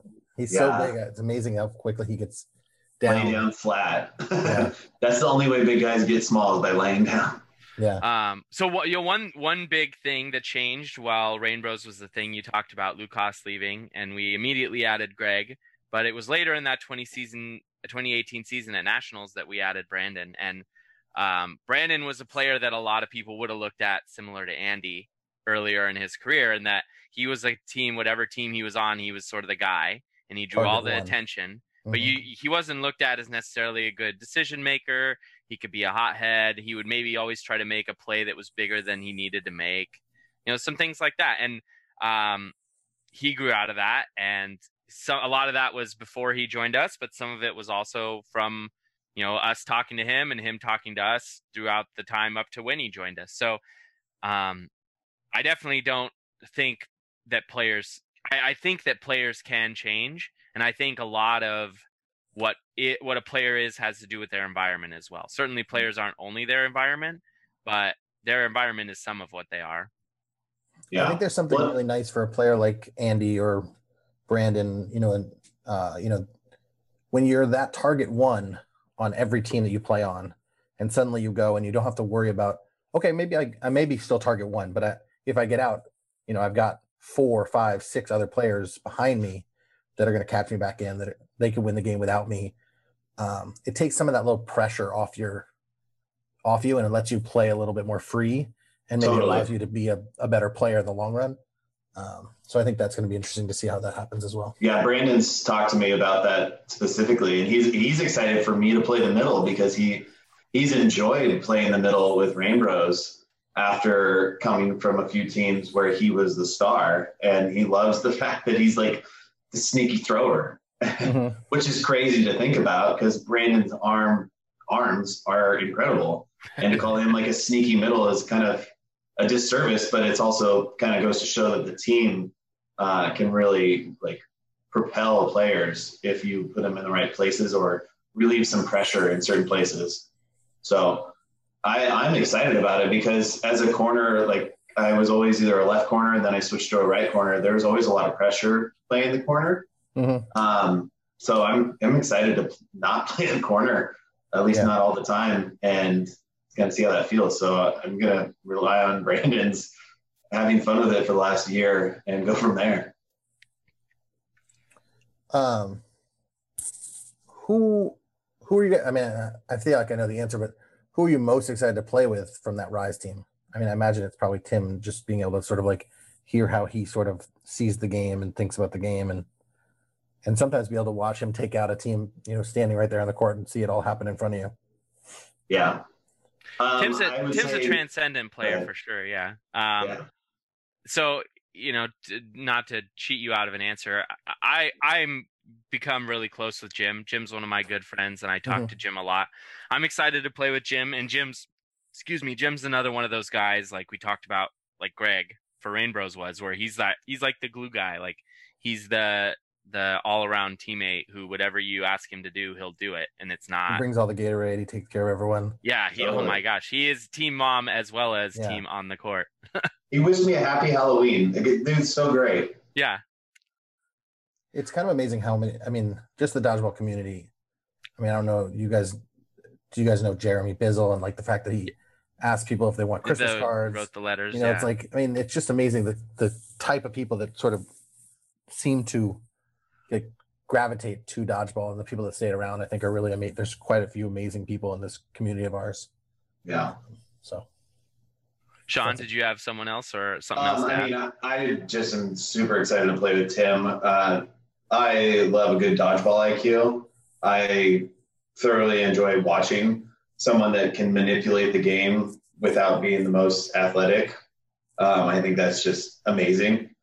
Um, so I'm really excited to play with him and to be able to have him manipulated in my favor is going to be excellent. yeah, Yeah. Tim Tim doing Tim stuff that's Yeah. good for us is going to be exciting. Yeah. not doing tim stuff to you we don't There's have to only a few- plays for him. We get to design plays with him, which is Yeah, so there's cool. only a few players and Lucas is another one of those players where it's just Lu- sometimes Lucas just does Lucas stuff and what were we supposed to do? yeah. Uh and uh, like the double catch that he had with against you and James I think at the Yeah. classic a couple years ago like sometimes Lucas walk just does like- Lucas stuff, yeah. Yeah. And Tim is one of those players he can do Tim stuff and Yeah. And you're not even mad about it because it's just so amazing to be able, just to watch it. You're like, yeah, well, that sucks for me, but that was pretty freaking amazing. yeah. And uh what do you think is the biggest challenge putting this team together? Do you think it's just going to be the chemistry and just getting used to how each other play or sort of knowing roles or that kind of stuff or are you not really concerned about any of that kind of stuff? I mean, it, maybe it's a little naive, but I'm not concerned with any of that stuff. I think that again, I keep saying dodgeball IQ, but it's every player on that on this team has it, and it's going to be one of those things where just like eye contact is made, and we just do what we need to do, uh, sort of thing. So I, I don't think there's going to be a steep learning curve, and in fact, they proved it when they went down and played in the uh, California tournament earlier this year. They're they did it. They, I mean, so I don't know what else there is. I don't think there's going to be much. Yeah, I mean, I could. name. we've sort of already talked about what some what some of the on paper challenges are. You know, you know, with Andy, um, and just positions that Shawn's going to be kind of learning a new position. Um, other than that, I mean, I'm not learning a new position. Um, Tim's still doing his same thing. Andy or Andy has always played corner, so mm-hmm. it's not like he's learning how to play corner. And nothing really changes for Jim. Nothing really changes for Brandon. You know, so Serge still staying the same place. Yeah, those you know Serge and Kyle are still going to be doing the same things that they were doing. So, uh, yeah, it, it just there's on paper things that you know this is what we need to look at. This is what we need to keep our eye on, and mm-hmm. these might be things that we adjust down the road. But you know the word challenge could be I, I, wouldn't say there's anything that rises to the level of this is the challenge you know this is going to be what you know makes or breaks our team i don't think there's anything that breaks our team and then how do you guys feel like you sort of match up against sort of the best teams in the country you know i mean i would say the best five or six teams in the country you have three of them out in the west with you guys heat and crisis i would put anarchy and shred from the east coast I would say outsiders from the south, and uh, uh, you know I would normally say you know Bush, but Bush is you know dismantled. So I think there's one more team in the West, force. like Bumblebees or something. I think it's the team that Vince and uh, Demonte are on now. Yeah, but that's a that's their Nosting team. That's oh, is it only team. Nosting? Oh, okay. So Demonte's on Thieves. Oh, okay. And, and yeah, Vince Thieves. You got to put Thieves in that group too. I think they're on the cusp of that group. Sure. Yeah, that's um, one of um, those teams that is like you look at again, you look at them on paper, and you're like, that is, you know, one of the most talented teams out there. Yeah. Every single one of those players can throw, they can catch. Xander's an amazing player. I think Allen and Tony are really good players. Um, Demonte's an amazing player, but they just like they never seem to put it together. And you know, maybe this is the year where they, you know, they put it together. I mean, they put it together in UDC, so you know they can eventually do it. It's just they haven't done it in elite yet. Uh, yeah. So. Um, how do we match up against Heat? Um, I, you know what? Until we lost to them at that round two, I always felt like we matched up really well against Heat. And in nationals, we played them in no sting. I don't know if you remember that. Went to it went to seven when Sean could barely like stand up. So like, it, um, I think we, I think Reignbros matched up really well against that team, and I think this team is uh, better than Reignbros. So, and if their if their team is, I you know, I don't know if there's any changes to their team, but you know, in 8.5, I think we match up against that team no problem. Like that's not a that you know, I'm not saying they're a bad team and we're gonna roll them, but I don't see any like insurmountable challenge there. Yeah. Uh, in no sting, it's a little different. A lot of those guys are no sting players, like Tyler and um, Isidro. Isidro and uh, their guy in the middle that throws curveballs. I can't remember his name. Kyle's friend. Yeah. Oh, Connor. Connor. Connor. yeah. yeah. Um, like a lot of those guys are Ren, um, Dylan, really no sting guys. So, uh, that'll be the more interesting matchup to me for us is what is overcoming those challenges and that a lot of us don't like i don't do anything really that special with the no sting ball i throw it really accurately you know brandon throws it hard Shawn throws it well and he does a little bit with it curve wise. You know, Tim, I think he's worse at no sting than he is 8.5. so, you know, that that one is the bigger one where I look at it, I'm like, yeah, you know, that'll be fun. I can't wait to beat them yeah. at their own game. Crisis, I think Crisis would be the only team that I would be concerned with, as everybody in the nation should be concerned with.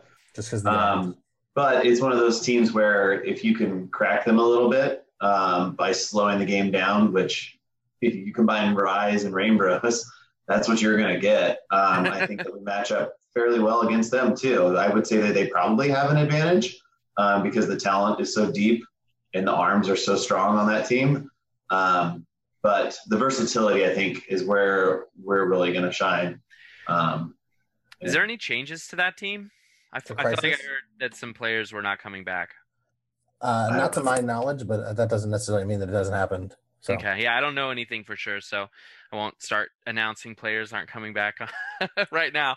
Um, I, I think a lot of I, I think a lot of dis- decrypting crisis is figuring out what to do with Ketchum. When Crisis didn't have Ketchum at round two last year, they looked like a shell of their normal team, which is understandable. Ketchum is, if not the best player, he's definitely in the top group. And Pine is up there too, but it felt like without Ketchum, they didn't really figure it out. They almost lost to our other Portland team here in in 8.5 at that one, and then we beat them in four to one. So um, really, it's just about figuring out and not overreacting to Ketchum on the court, like not overexerting to fi- to beating Ketchum and putting mm-hmm. yourself in a bad position because of it. So uh, I think Tim's played against those players for a really long time, and I think he'll be able to add some stuff to stuff that we already do. We haven't discussed this team by team strategy stuff yet, but I I don't see you know I don't see that as being like you know we don't I, I would when we step on the court I would say 50-50 at at worst. And uh, I know you're sort of joking, and you know, I know both of you sort of discount the South. I really, I mean, I, I you know, Shawn and I, we've had this conversation online, and we, you know, constantly talk about the South not being talented. But after now seeing South sucks. Out, after not seeing, uh, after seeing outsiders now in person, now two, three years in a row, I think those guys are as talented in the country. That those players are as talented of players as there are in the country, and it, it it's one of those teams that I I like because it is like Reignbros used to be. Dallas, you know, they're all within like 20 miles of each other. Yeah. Yeah. Um, and they actually built the team from within, you know, for, yeah, it's, it's and there's family on the team. Yeah. Mm-hmm. I, you know, as much as I joke and I, maybe I don't do it as much as you guys about the South mm-hmm. sucking, that's something I really appreciate and, and, um, can get on board with. And, you know, to their credit, Outsiders has finished in nationals tournaments better than we have you know more than once. True. So you know it's not that they're bad, um, but they don't. I don't think they match up. I think that they don't match up necessarily well, and I just I, I think when I play them, I don't always understand how they get to where they get. Maybe mm-hmm. you know, and that's you know part of that's being in a big tournament with a lot of teams. You know, not everyone plays the same teams to get to the same place. Uh, yeah. But we played them. They came to round two here, and we played them in the bracket of open no sting and we beat them four to one. And the only game we lost i caught shawn in and into a one-on-one and he and the guy made a crazy catch. And we beat them pretty smoothly all the other games. So it just in my on-court time against them i haven't i haven't seen it.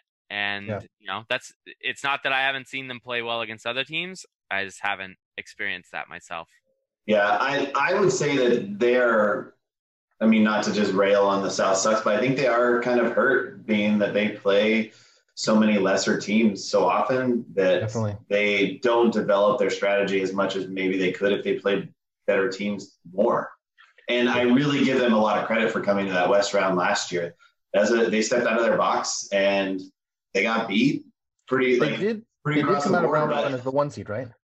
They did come out of of open eight point five with the one seed. Yeah. Yeah. yeah which is not you know that's I mean admittedly they failed in the playoffs, but that's not nothing. You know, it's not nothing. It's close to nothing, but it's not nothing. it's I mean, look, it because of the way seeding. You know, I've always been an advocate for making seeding mean more. If but the problem is there's so many teams and you don't play all of them that you I would have to look at who they played to know what that means, right? They yeah. may have played 10 games, lost to two of the teams, you know, they may have lost to Doom and Heat in that, and or no, Crisis and Heat. Doom wasn't around then, and they may have beat the other eight teams. And it just so happens that Doom and Heat also lost two games, and some kind of tiebreaker meant them yeah. being in first. Yeah. They didn't play us, so I can't. From know, what I remember, I'm pretty sure they went undefeated in in round robin. It was probably a soft bracket for but sure. But I could be wrong. well, I'm just willing to say it. It might not even be true. It was a soft bracket. and to be clear, I love all those guys. Uh, after the like initial like South is trash, uh, trash talking. Uh, I've really grown to know a lot of them, and they're all great people, and I respect them as dodgeball players. So that's not to take away from their uh, talent or ability at all they are also probably the most honest team I think I've ever seen. Yeah. Play. They take every little nick, every little uh everything. And they do it with a smile. yeah. And they're super honest and you know that you know they often expect it from the other team and I think that sometimes hurts them because they get a little annoyed that the other teams aren't being as honest. Yeah, I've seen that too. Yeah, I would agree with that.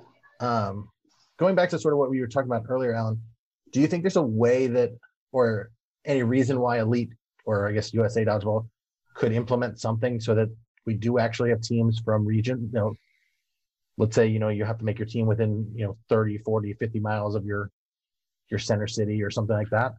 Well, So- let me answer that. Let me answer that real quick too, because so I played traveling kickball uh, back in the day, and traveled for about three years. Mhm. Won a handful of tournaments nationally, and ended up stop playing because they forced a districting on teams. And unfortunately, the team that I was on was a Portland-based team, or had grown into a Portland-based team. And then right before all the zoning or restrictions or whatever happened, most of my team, all the best players, bailed and found a new team and were grandfathered in. And then that kind of killed it. So I hear that, uh, that it's good to be local teams or have local teams um, and to not build super teams, but it, I haven't, I can't see it working. So Yeah. it, it forced you out of the sport, but I think I want to try to distill down what you said because I think you said it in a way that I had to think about what you were saying to understand it. What happened is they didn't have a rule. You had a Mhm. local team like Reignbros. You had a Reignbros Yeah. team, and then that team broke up right as they created a rule, Yep. and other teams that were really good stuck around and were able Yeah. to keep their kind of crazy teams of people from different places Super teams. and you were left out in the cold because you couldn't then join a super team because Yeah. of this new rule. So it seems like they did it in a way that made it hard. It, it just kind of maybe they were trying to make too many people happy. I mean, Yeah. if they had Wasn't gotten rid of the hard, grandfather, if they had gotten rid of the grandfather rule and just said everyone has to be on a team within 30 miles of their, you know, wherever they live. Then they would have broken up established teams. That would be like telling uh, Crisis that they can't play because they Yeah, I don't mean, stay. That would it may hurt in the short term, but in the long term, if you have enough players that this sport's going to continue to grow, Mhm. that's going to make it grow more. So totally. I don't- yeah, I hear that. I don't know if there's necessarily a great way to do it. You you Mhm. could do something where it's not every player, but at least like four or five players or something like that. Um, Elite, this is something Elite really struggled with was their travel player rules, and this is something I had many conversations with about Mark about rules that he would write and then not necessarily enforce Mhm. because he would say, "Oh, the spirit of the rule," or they. I had an argument about what a free agent was because one player was a free agent and one player wasn't, but they weren't different. It, it was the same circumstance, but because uh, some minor bias towards this player or that player made them not. Some player was allowed to travel, and that player created a lot of drama because they traveled and joined the best team, and that team still won. And then You can just say That's- it's- we all know who you're talking about. It was catch. yeah, Yeah, yeah, I catch know them going and playing. about. Yeah, exactly. So and then, uh, but then players like uh, uh, Giovinco, I think it was Matt who played with um, Stingers. Was that their name in the Yeah. South? Um, Or Ascen- I think they had changed their name to Ascension at that point. So they became Ascension later. This was Yeah, before that. Before, yeah, so he would travel because he still played on Awesome. Yeah, but he, he, would go one round with play. Yeah, he would go. He helped form that team because they were some guys from Florida. I think that's where. Um, He didn't help form them because that's a that team Stingers was built based out of Toon Squad and Story of the Year, which eventually became like some other. These are basically UDC teams, two Florida Yeah, yeah. Tampa-based UDC teams that eventually combined to make their team name Stingers, and then eventually changed to Ascension. But yeah, and then I'm gonna butcher the name, but Kim Wen. He Kim came from yeah, he came from that team, and he joined. He eventually joined Outsiders, but one of those years he played a tournament up there with Awesome. yeah, he played and in also uh, that same tournament we're talking about. yeah so there's like there was some times where it seemed like it there's a good thing that a player can do when they go to another region and they join a team there's some really positive benefits to that glenn did it for a long time he played on task force and then in the west he would have teams that you know weren't a top team in the west and it was clear that he was helping new players or players in that area of LA who wouldn't maybe be on other teams otherwise get get their feet wet and get into the game and get playing time they wouldn't normally play. So there's a good way you can do that and there's a bad way you can do that. Um, and so a hard fast rule needs to be specific and it needs to be enforced. And that's my biggest criticism of elite is they would write rules and then they wouldn't necessarily enforce them in a way that made sense because they were trying to make players happy. Well, that free agent rule was like weird because it was like it was it didn't count at the first tournament, so anyone could play on any team in the first tournament until you like established yourself as a top four team. And then so it's like it didn't really totally make sense. But yeah. So- agree with you. So you were supposed to be. It was supposed to carry over from last year, but Anarchy was a new team. yeah. So of two it out now? top four teams, like come on, this Yeah. is this. So that's why I'm saying, like, And At Titan that no point- longer a team or something. And yeah, the spirit of the rule comes into play pretty clearly. Like anyone who interprets this is going to interpret it that way. Um, and so, uh, as for a rule, I think it's unanimously better for dodgeball that when Koiv and Greg and Ricky and Reeve maybe are done traveling, that Shawn, Brandon, and I have to find three other players local to us that are good enough or help them be good enough or practice with them or teach them whatever it takes and get them to come. It's unanimously better for dodgeball. That's going to raise dodgeball players in our area. it also it's- behooves you to have sort of a secondary team that you can practice with.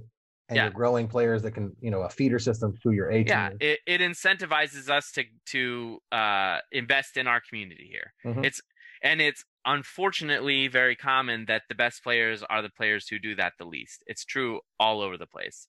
The best players are not the ones constantly investing in their community, and that's bad for the sport, uh, in my opinion. So, I think it would be better in every facet. It would ruffle some feathers. There would be some teams that would have to break up. But if those players were just going to quit because they couldn't come play with their team where they thought they were going to win, is that are these like great people we need around all the time? Like I don't know, maybe that's harsh, but No, I think it's interesting. I, I you know, I struggle with it because you know our we had some players move away and we added new players and we tried to add players mostly from relatively close to us in New Jersey because we wanted players who would still be able to practice with us. Um, but there, you know, we live in New York City and we couldn't find players that we felt like could join our team and still be able to compete. Um, With millions of people, you couldn't find any. you know, it's, it's really interesting. New York City, we struggle to find players who want to No, yeah, play competitive dodgeball and travel. You know, New York is such a, you know, business forward first city. You know, it's like people, you know, often don't have weekends free. You know, it's just it's just such a weird city. Um, and even like in dodgeball, you know, like I said, the other thing that I think hurts us is the only other really dodgeball league we have in our city is just a social league. So, you know, it's hard. The people that are competitive get weeded out pretty quickly. We don't go to that league anymore anymore, so we're not finding those players. Um, and there's so many other, so many other things that people can do here that Yeah. this is hard. You know, yeah, I mean think- dodgeball is way down the list of sports people are looking to play. I also think that we're all lunatics when you think about it, that we travel around the country or travel around up and down the east or west coast or wherever we're traveling to play a, you know, a, a really fun sport in our opinion, but you know, it's hard to sort of just be like, I'm going to jump into this crazy sport. Um, I always think it's hard, you know, it's one of the reasons why I think it's really hard for the East Coast to, to improve, improve the women's game is it's, you know, like, Hey, we're, you know, we live in New York City, but we're going down to Richmond, Virginia this weekend to go play dodgeball. It's like, that's kind of a big ask. Yeah. So Yeah, especially when that dodgeball doesn't exist for them locally. Well, I mean, women's is a great example of this. Like, there's no women's league anywhere, to my knowledge, in the U.S. Where- maybe in LA, Maybe, you know, I, I not that I know of personally. Yeah. That that existed where it was literally just women's and even a and you know above that even a competitive women's league right where these Mhm. women are going to want to play at the highest level so um yeah I, it's even even more for women's and that's a huge challenge you know in the north and the south and the east where the women's player population is quite a bit smaller I've Wow. even suggested that maybe the East drops co-ed and just does focuses on women's tournaments and just to help build up the player population of the women for a couple years and then sort of bring co-ed back into the fold just so that because I think it's a little a little intimidating, you know. You know, imagine coming showing up to a tournament and there's Billy throwing at you. You know, that's scary. Yeah. or Mikey or you know like you know any number of the guys that are on the East Coast or even the West Coast. But the women in the West Coast have been so used to it that there that there's so many of them. And once you have a larger group of women, it's easier to sort of bring more women in. I think. And if you if you focus on building women's first then you know co-ed will come from that like you know what 33% of those women will play you know co-ed Yep. But then you have to play three and three, and that number doesn't work. I don't know. I know. Whole other issue. Yeah. Um, so I have a couple of questions before we get back to uh, the crowdsourced questions. Um, one of my favorite things about you guys and how I got to know you guys before I actually ever met you is I, you know, I watched a lot of your guys' games, and like I said, I, I stole the the non-burden throw stuff from you guys and the shotgun throw, which we just talked about. Um, and I just, I just, I watch a lot of footage. Who's going to take over the? Is Portland Dodgeball now going to become Rise Dodgeball as a YouTube channel? Are you? Allowed I don't to think post, Are you I'll- allowed to post Rise Dodgeball games on? Whether we are or aren't, we will. So Shawn and Koiv did almost all the filming, and Portland Dodgeball is the channel that I run. So I'm not changing the channel. If Shawn keeps bringing his camera and keeps recording it, we'll keep having him upload it, or he'll give Alright. it to me and I'll upload it to that That's what I channel. like to hear. We'll uh, uh, CG uh, Rainbow's jerseys on everybody. Portland, it'll be. It'll, A deep, it'll be a deep fake, yeah. Um, and then you know, is there any players you guys want to give shout outs to?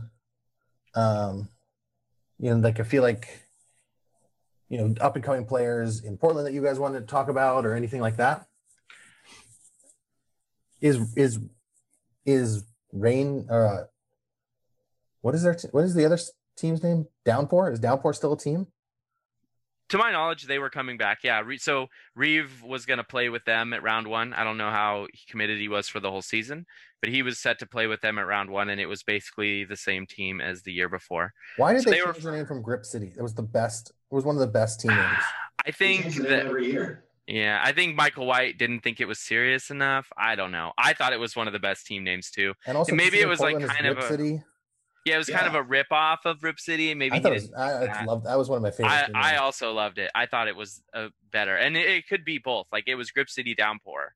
yeah. Yeah. like that's what it originally was which is which i thought was great but i don't know why they went away from that um i i was hoping like i wanted to shout out all the players who really made reignbros like possible and not just you know the folks on our team Mhm. but um it, throughout the years we had fill-ins we had people who were at the tournaments who really what we did on the court we couldn't have done without them helping us so people like paige who was our team mom at like probably half of our tournaments when she was there especially That's in Jagger. co-ed or when she wasn't playing on women's she was always at our court We- she carried our schedule if she wasn't playing and she's like she was one of the guys are on only this court." shaggers that would wear knee pads so she could slide at full speed to stop a ball at the center court line. That's awesome. Yeah, so players uh, players like her and Aldo who made our team possible. Um, Anna was there for a good chunk of our tournament time, and she was always rooting us on. Um, Keith and Julie were always big and around. You know, Keith's part of Downpour. Um, Aldo played with us one time when we were missing Lucas. Uh, let's see, Paige actually Paige even played with us one time when Kate couldn't come last minute. Paige Yeah. played at round one last year or 2019 for us. Um, players, you know, Reignbros will still be a team for some things here locally, but we've played in some other tournaments, and you know, players like Natalie have played with us. Keith played with us at the at, at Vancouver tournament. Um, so like players like that that have you know at different time, or Mark Donovan and my dad, who Yeah. came with us that very first Alfred. tournament. Alfred, who came and played with us at round Mhm. three last year. Like some of those players were just Reignbros wouldn't be what it was without contributions that they've made along the way. So, like you know, not to retire Reignbros. Reignbros isn't dead. We'll still be at some things, and you'll still hear Reignbros at tournaments once in a while. But it's you know, it's not the same thing as it was. And uh, there were players not just on the team. You know, every tournament like Kate and Tiffany and Shawn and Brandon, Koiv, Lucas, Sack, uh, Ricky, you know, Shawn and I. You know, they're players, Greg, not just the ones on the team, but there are other players and people behind the scenes that made that team what it was. And Yeah. they deserve a big part of the appreciation. I don't know what my nationals are going to be like. I, there's not been a nationals where I haven't played you guys. yeah, I, Yeah. I remember when we first played you guys in Boston. I remember Willie. I loved that guy. He, I don't think he played after that, but he was such a cool guy. Who? I, I think his name was Willie. There's Maybe no it wasn't Willie. Willie. What- He was a shorter, shorter oh, black Will. guy. Speedy. Will. Yeah. Speedy, yeah, he was the funniest guy. Yeah, I think we brought you guys some Fireball. Yeah, We he's had, one of my best friends here in the city. we had a lot of fun. Yeah, those are good old days. Um, Shawn, did you have anyone you want to shout out before we move on? I mean, yeah, I think we I, we hit Allyn hit on all the people that uh, were like our number one fans slash family slash uh, substitute players, and I mean, yeah, they all made a difference and on the court and off the court. Um, so it was it was more than just the the six or eight, ten that ended up being a rainbow like long term. At an elite tournament, or yeah, Yeah, um, it was definitely a much bigger family than that, and that's one thing that we always kind of prided ourselves on is we even when we traveled, we always tried to stay together as much as possible, whether that was renting a house or all staying in the same hotel, Mhm. and even if that was at a hotel that wasn't the um, Team hotel. event hotel. Yeah. And I think that grew our bonds even more. So, and that includes the people outside of that, significant others and all those people. So Yeah. I think that goes a long ways. And I think a lot of the good teams, that is a big part of it. I mean, like look at Vince. Like I think Vince plays better when his family's there. Yeah. Than when they're not. Well, Doom, I think he also considers Doom basically his family members. You know, Totally. Yeah. Yeah. well, yeah. But I mean, Well- like his actual family. Yeah. Like, It doesn't like, hurt that his wife's reaching on the court to shake balls too. oh. Uh, good one. But Uh, Um, that stuff does go a long ways, and we definitely appreciate all the love over the over the years. And it goes to other teams too, like some people like Allyn mentioned mentioned before, like Tori, and for your for example, you too. Um, yeah, like that always showed us love, even when teams thought we were just whining or arguing to argue. Um, they're like, no, we would get some some DMs after the fact or private conversations with, that they're like, yeah, you guys were probably right. It, they just didn't want to risk their reputation by saying anything then, which is fair. Yeah. So we appreciate all those people, and they definitely know who they are because we reach out to them all the time, and we definitely talk to them often. So. I guess before we move on to the the the uh, the crowdsource questions, there's one more question for you guys. So you guys are the head of the argument of pizza or tacos, right? no, Ricky's above me. Ricky, Oh, Ricky's above you. yeah, Yeah, I'm I'm second. I would say. You guys are moving to San Diego Rise, which is like the headquarter of tacos. Mm. I feel like tacos obviously Like- wins out in the long run. I don't know Well, if I've asked San all of Diego are so Rise. Rise doesn't have a lot of them don't have Facebook, so they've never didn't been join- involved You didn't join this. New York. Goat. You didn't join New York City Goat. You joined San Diego Rise. Well, New York City pizza is not even pizza, so Okay, comes from the guy from Portland. yeah. New, okay, New York City casseroles. Is that gonna be your team next season? New York City Casseroles pizza. if New York Oh no no no, that's Detroit, isn't it? Or Chicago. Chicago? Yeah. Ah, see, I'm not the guy who should be Even here. the pizza guy is talking about pizza. Whatever. At least our jerseys aren't as ugly. God, those things are horrid. Your- you mean your uh, ten dollar Amazon special jersey? Exactly. Yes. Uh, get her pizza, not pregnant. Exactly. well, and to be clear though, um, Brandon and Andy have both played on tacos, so that's three tacos on Rise. oh, that's. So the uh, the vote has been has been readjusted. well, and Justine. Yeah, don't forget Justine. I feel oh, like Justine, so four. I feel like Tim, Serge, and Jim being San Diego guys are just taco people. No, I doubt have it. to be. Jim. Jim doesn't like ethnic food.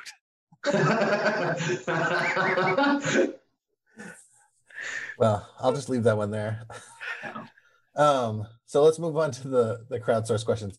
I feel like a lot of these we've sort of answered over the the, the questions, but uh, Dom, I have to ask them because last time I did a pod, I forgot them. Dom asks, so what would be the new Rise Bros team? Which I think you guys have said a couple times. Uh, Yeah. What what made this happen? We talked about that. Um, how did the other members from Rise or from Reignbros react to the new team? Um, yeah, I can't say how the guys that are on the outs on the rise side reacted. Alan and uh, Chad and Chris Bell retired, so who cares what he thinks? Again, Yeah. Again, yeah. Um, but I mean the Reignbros the Reignbros players were supportive of it, like we talked about.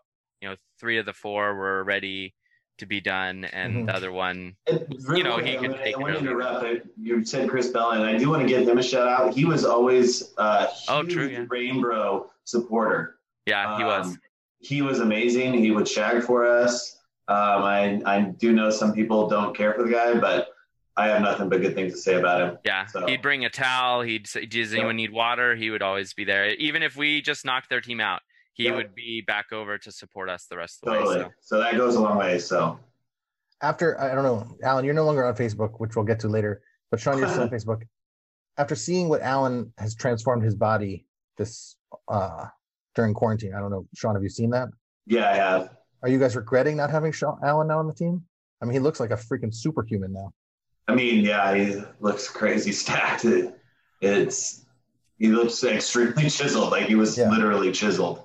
I know it's amazing. Um, yeah, I don't know. Uh, It's not necessarily my place to get into that, but um, he had been injured a lot the past couple years. So that's true. Yeah. just just just from me to him, like if him getting into shape and all that makes him healthier and able to play through the whole season, then awesome for him, man. Whether he's on my team or not, I, I hope he can stay healthy and keep you know keep playing at a high level.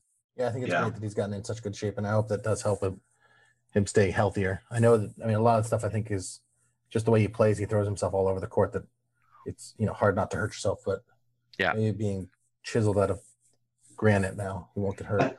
Those guys, that guy's workouts that he would post on there were insane. They're insane. Made me crazy. tired watching them. Um, Dom's question is who is the captain? Uh, Tim's the captain, but when Tim and I talked about it further, he said, "I basically see you as another me on the court. Like, Mhm. I'll call the plays. If I'm out, then you know, it's it's on you. Whatever you want to call, then like, and that's something I think Reignbros was really good at. Is you couldn't take out one of us, and and the team fell apart. Like, if you got me out, or you got whoever was calling our plays out, someone else just called plays.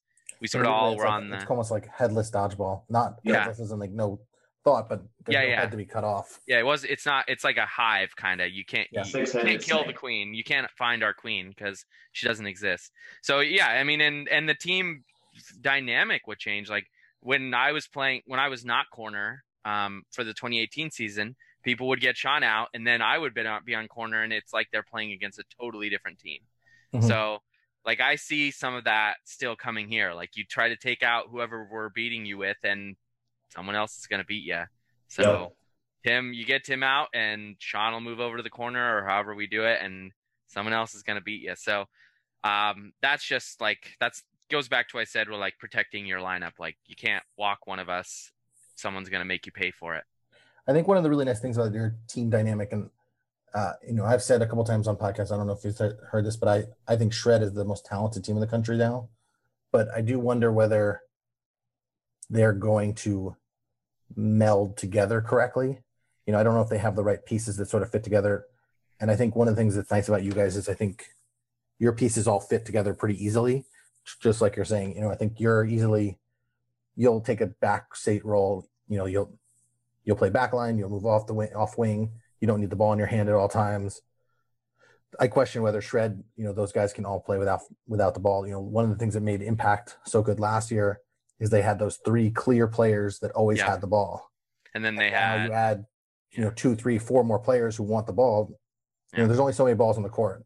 And yeah, think- those those other guys deserved a lot of credit. I think like McMahon and trying to think of who the like the other two were that weren't. it's Ryan and, and uh, Sean or the two guys who started Impact, and then Tyler Triple and Ryan Fricker was the other player that played with them Yeah. for a season. Um, and three of those players have now been replaced. Okay, yeah, right. So so it's uh, Matt and Kyle and Matt? Kyle, and Jeff are still on the Jeff team. Giovinco. That's right. Yeah, yeah. And then Sean's still on the team, and then they brought in Dylan Cruz and uh, From KTC. Yeah, the two Yeah. guys from KTC. And Dylan, Yeah. I think Dylan actually, you and Dylan are very similar players. You know, guys who can play corner, could play off ball, could play, you know, really good end game players, smaller, smaller stature, hard to hit kind of guys. But Quan is the kind of guy that needs a ball, and so it's Yeah. to see, you know, where where they sort of line up. Does Jeff now move off ball? What you know, how does that make Jeff play? You know, that it's all things that are sort of interesting. Um, but you can see how your team lines up relatively easily, um, and I think it it uh you know fits well. Yeah, and there's definitely more to like we talked about. There's more to a dodgeball team than what you are on paper. Like Mhm. eventually you have to play and some of those things will have to find a way to work themselves out. Yeah. Um, and you know, to those guys' credit, they're all great players. You know, I don't, I don't doubt that they'll figure it out. Um, but it may take some growing pains, and a lot of those are young guys too. So they haven't maybe been through the, they haven't been through a situation before where they've had to take a back seat or hmm I don't know how many of them played sports growing up, but that's one thing in the dodgeball community I see a lot of us people who didn't necessarily play I know it's really weird. like it's big always a- team competitive sports. Yeah. Mhm. Um, that sort of ends Kyle or uh, Dom's questions. Kyle and Dom have sort of a back and forth where they answer some of the questions. Kyle asked a question: Given your success at the NDI or NDL, NDI. NDI, first in hosting, like you said, third in foam, um, but this being predominantly an 8.5 team, even though we had a rough start to the tournament, how do you think you feel going forward? Which I feel like we've talked about a bunch, but you know, doing so well in two ball types that you guys are not com- not your normal comfortable types. You just feel does that make you feel even more confident going into 8.5? we played pretty bad in that round robin at times. Um, and actually, you know, when we ta- we talked about when we were talking about outsiders, round robin means next to nothing with the way that elite does it. Um, and Shawn, you were a part of right Rainbow's pinch team. You played with me, and oh, that's a few other guys I didn't mention. Ruwan and CJ and Keith played Mhm. with us on that pinch team. Um, that that was probably the worst round robin I've ever had in my life. Was that pinch round robin at nationals? Shawn, you'd never played pinch before. Coiv had never played hurt. pinch, and you were hurt. Yep, I played pinch once in 2017 in Boston, and it's not my jam. I like it because it's 8.5, but I'm no excellent pinch player. Brandon likes pinch. Ruan and Seattle have a history of pinch, so he likes it. CJ uh, Garcia is a pinch player. Is He knows Ron the black guy on Fortune? on the Fortune. Yeah, yeah, exactly. Um, he played our left. co- So our round robin was. I think we beat one team, and it was like you know, it was a terrible team, like that we beat. Uh, and we it? lost. I, I'm mean, I think it was him. Frenchie's team. I think it was the team Frenchie was on. Oh yeah. Um, I don't remember what they were called, but but we lost. I mean, we lost to the team that was the other Portland and Seattle team with like Roy and Michael White. We lost to them, like, and so we were not good in round robin. But in the bracket, we beat Rise four to one or four to two, and Okay. then the Kraken, the team that ended up getting second, we took to seven games, and we lost that seven game on a ridiculously lucky ricochet catch that I threw. So. I like some guy dropped in and like hit him in the hand, and instead of hitting his hand and like going away, it like popped straight up in the air. And I was just like, okay, well, great. So That's those flat balls for you. yeah, that well, that's true, I guess. Um, maybe I should have thrown it harder, but maybe I shouldn't have deflated it. Uh, Uh, so you know, um, I don't look at round robin in a lot of these situations as anything other but a time to figure things out. I changed things. I changed our lineups. I moved people around in that round robin for pinch, and we found the thing, and we made a run, and we were a pretty darn good team when we figured our stuff out. So, um, a rough start at round robin is not a it's not an issue for me. We uh, Reignbros has had lots of rough starts. We've even had some tournaments where we've gotten chippy or upset at each other, and sometimes that's our best brackets. Round one in 2018, we were not in a good place at co-ed. We were all fighting, and we lost to Rise in the final. So yeah. it is it, round robin is when you figure that stuff out for us because we don't have a lot of practices. Yeah, I mean, especially if you have the mindset that you're going in there and you're working stuff out. I think there's the- you know there's the, the other mindset where you just get down to yourself and suddenly you go into playoffs and you just lose instantly. Yeah. yeah, I, I don't want to say we flip a switch, but you know, something like flipping a switch. Like we we all are bought in at the point that it matters. Yeah, well, and I look at round robin, uh, like especially coming in with Rise as that's going to be our practice. Like that's where we're going to figure some things out, things that work, things that don't, and then adjust from there. Um, and being that we all, everyone on this team knows how to play already um, at a really high level, I think that just a little bit of time in those round robin games is going to go a long ways. yeah Uh, yeah. So there you go, Kyle. Um, moving on to Markel's question, which is, if there had been a season, how would you guys have done in cl- in the cloth round? Um, so, Cloth is you dumb, played- first of all. well, yeah, I don't Uh, hate You cloth. played on the World 2018 played- World Cup team, yeah. 2018 that played here in New York City, the team with Rob and Brett and And- Brandon and Coy played on that team too. Yeah. and, uh, Uh, also Alfred or not Alfred. Um, yeah. Alfred, Josh Ty. yeah, Alfred and Josh Ty. Yeah, yeah. And uh, I can't remember. I'm, Jor- uh, not Jordan, is it? No, I'm blanking on his name, but the other another guy who used to play on Awesome. the other Empire player Edward. Edward was on the team. And the other Empire Uh, player that had passed away. Patrick. Yeah, Patrick Cushing. Um, so how do you, what's your feeling on cloth? Do you like cloth or I enjoy cloth a lot. It um there's sort of like a learning curve to how to hold and throw cloth and get your thumb Uh, on the nipple? uh you can do it that way. I tend to use the seams. Okay. Um and that works well for me. Uh I think we would have just done fine at cloth. Other people would have tried to struggle to figure out how to throw it the best and that's one thing about having the best uh you know the the best dodgeball philosophy is you can fit it to whatever dodgeball game. Like Mhm. people used to criticize Reignbros as not being a no sting team, but I think we're a pretty good no sting team. And it's not because we like or play a lot of no sting, right? So and same with Rise. They barely even pinched in pinch and Yeah. would still go very far. So it doesn't matter what the other team can throw as long as you can outmaneuver them. That's all that matters. Shawn, Yeah. you don't like cloth?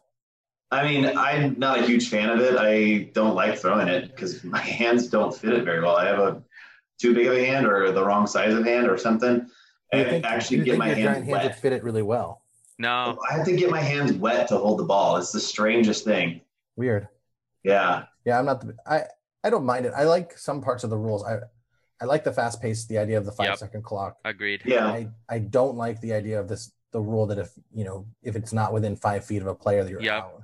Yeah, Especially when you know like if a player, I understand it in the concept of people dumping balls. I like that idea. But if you know if the ball just slips out of your hand, then it just happens to go five, not five feet, you're out. Like that's stupid. Yeah, that is pretty crazy. yeah. But I think there are the- some you know some interesting parts to the rules as well.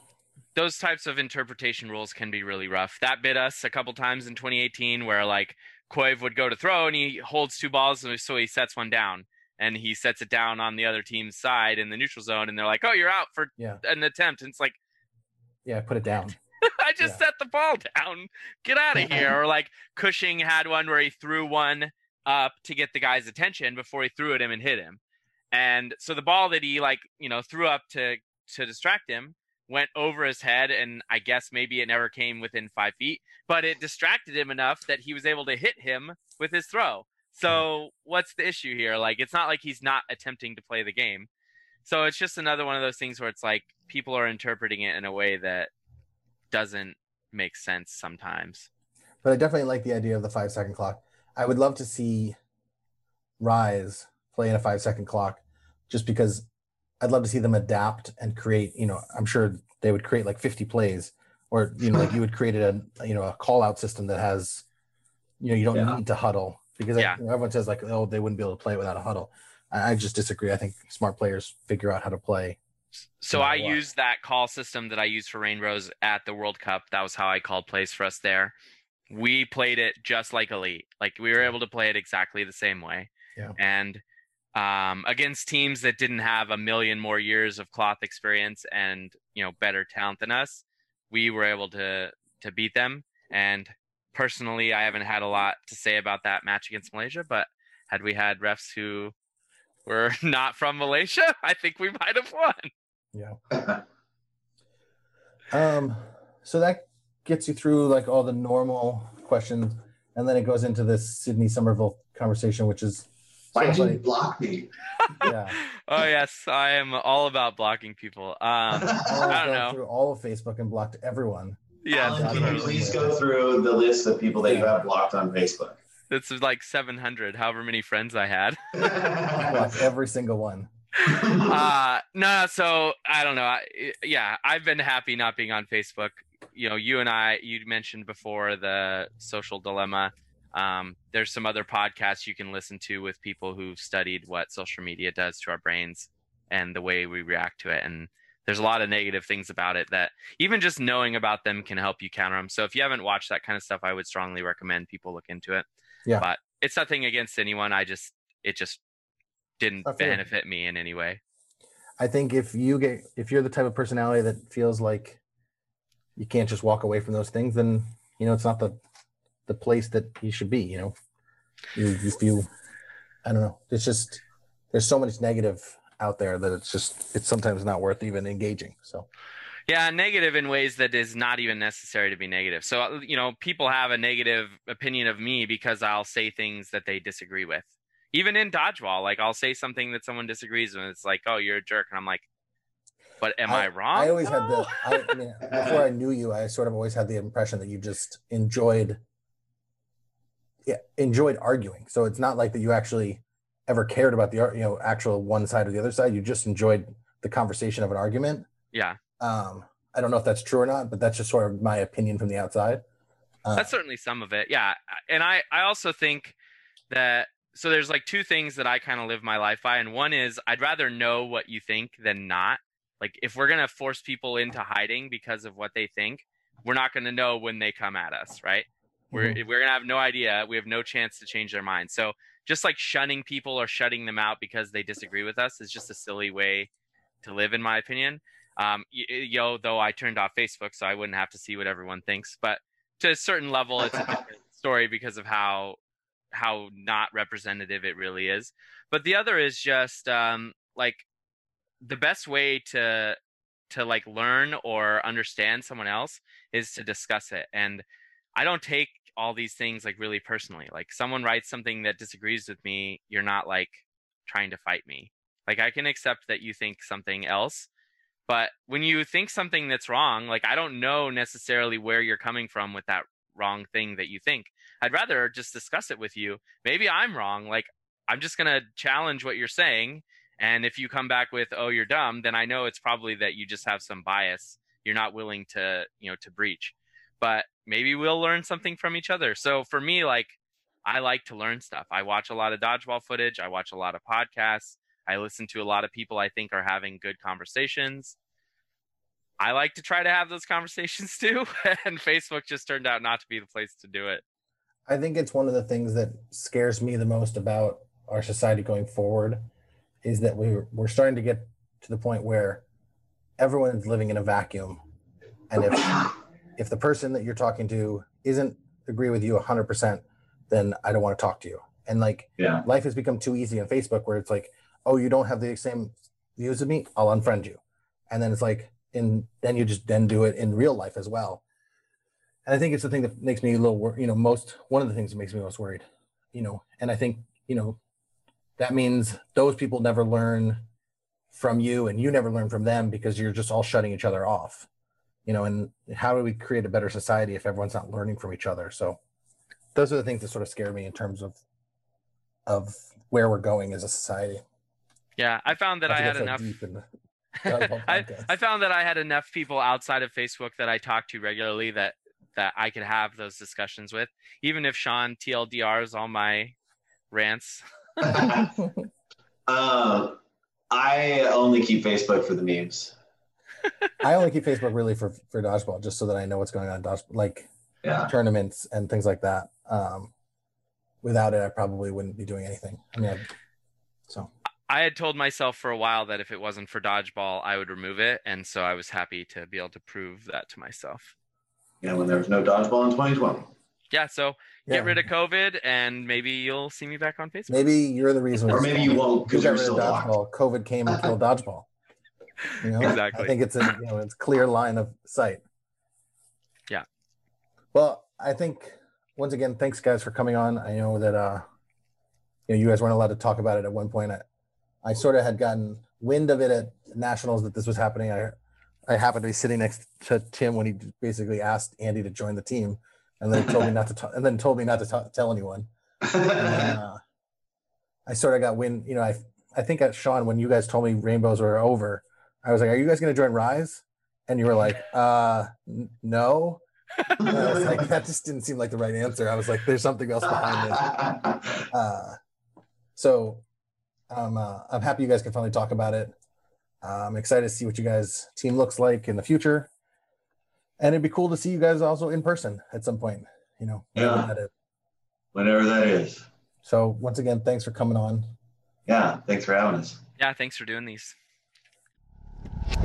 All right, so that was uh, Justin Bosch's interview with um, Allyn Thomas and Shawn Meme Lord Anderson um, from Rise Bros. And I know that this was something that Justin was uh, looking forward to doing for quite some time now. So I'm glad he was able to uh, to get it done. And I definitely appreciate you, Justin, uh, for for knocking this out. Um, and taking topics and just running with them. Same thing with uh, with Sergio Leone doing the international series. Um, as I've said before, definitely helps me um, a lot in terms of uh, being able to you know mitigate life happening and also maintain or sustain the podcast. And um, on that note, definitely want to offer this to anybody else that would be interested in um, guest hosting as well. Uh, definitely have some plans for next season. So there's definitely going to be some opportunities or openings, I guess, uh, for lack of better words, for those that want to give it a shot. Um, whether you have an episode of your own, somebody you'd like to interview, or if you just want to be part of the recaps, um, assuming they actually do happen next year, um, anything is game. So um, that all being said, have a great uh, rest of your evening, a great rest of your week, a great weekend, and we'll see you next time.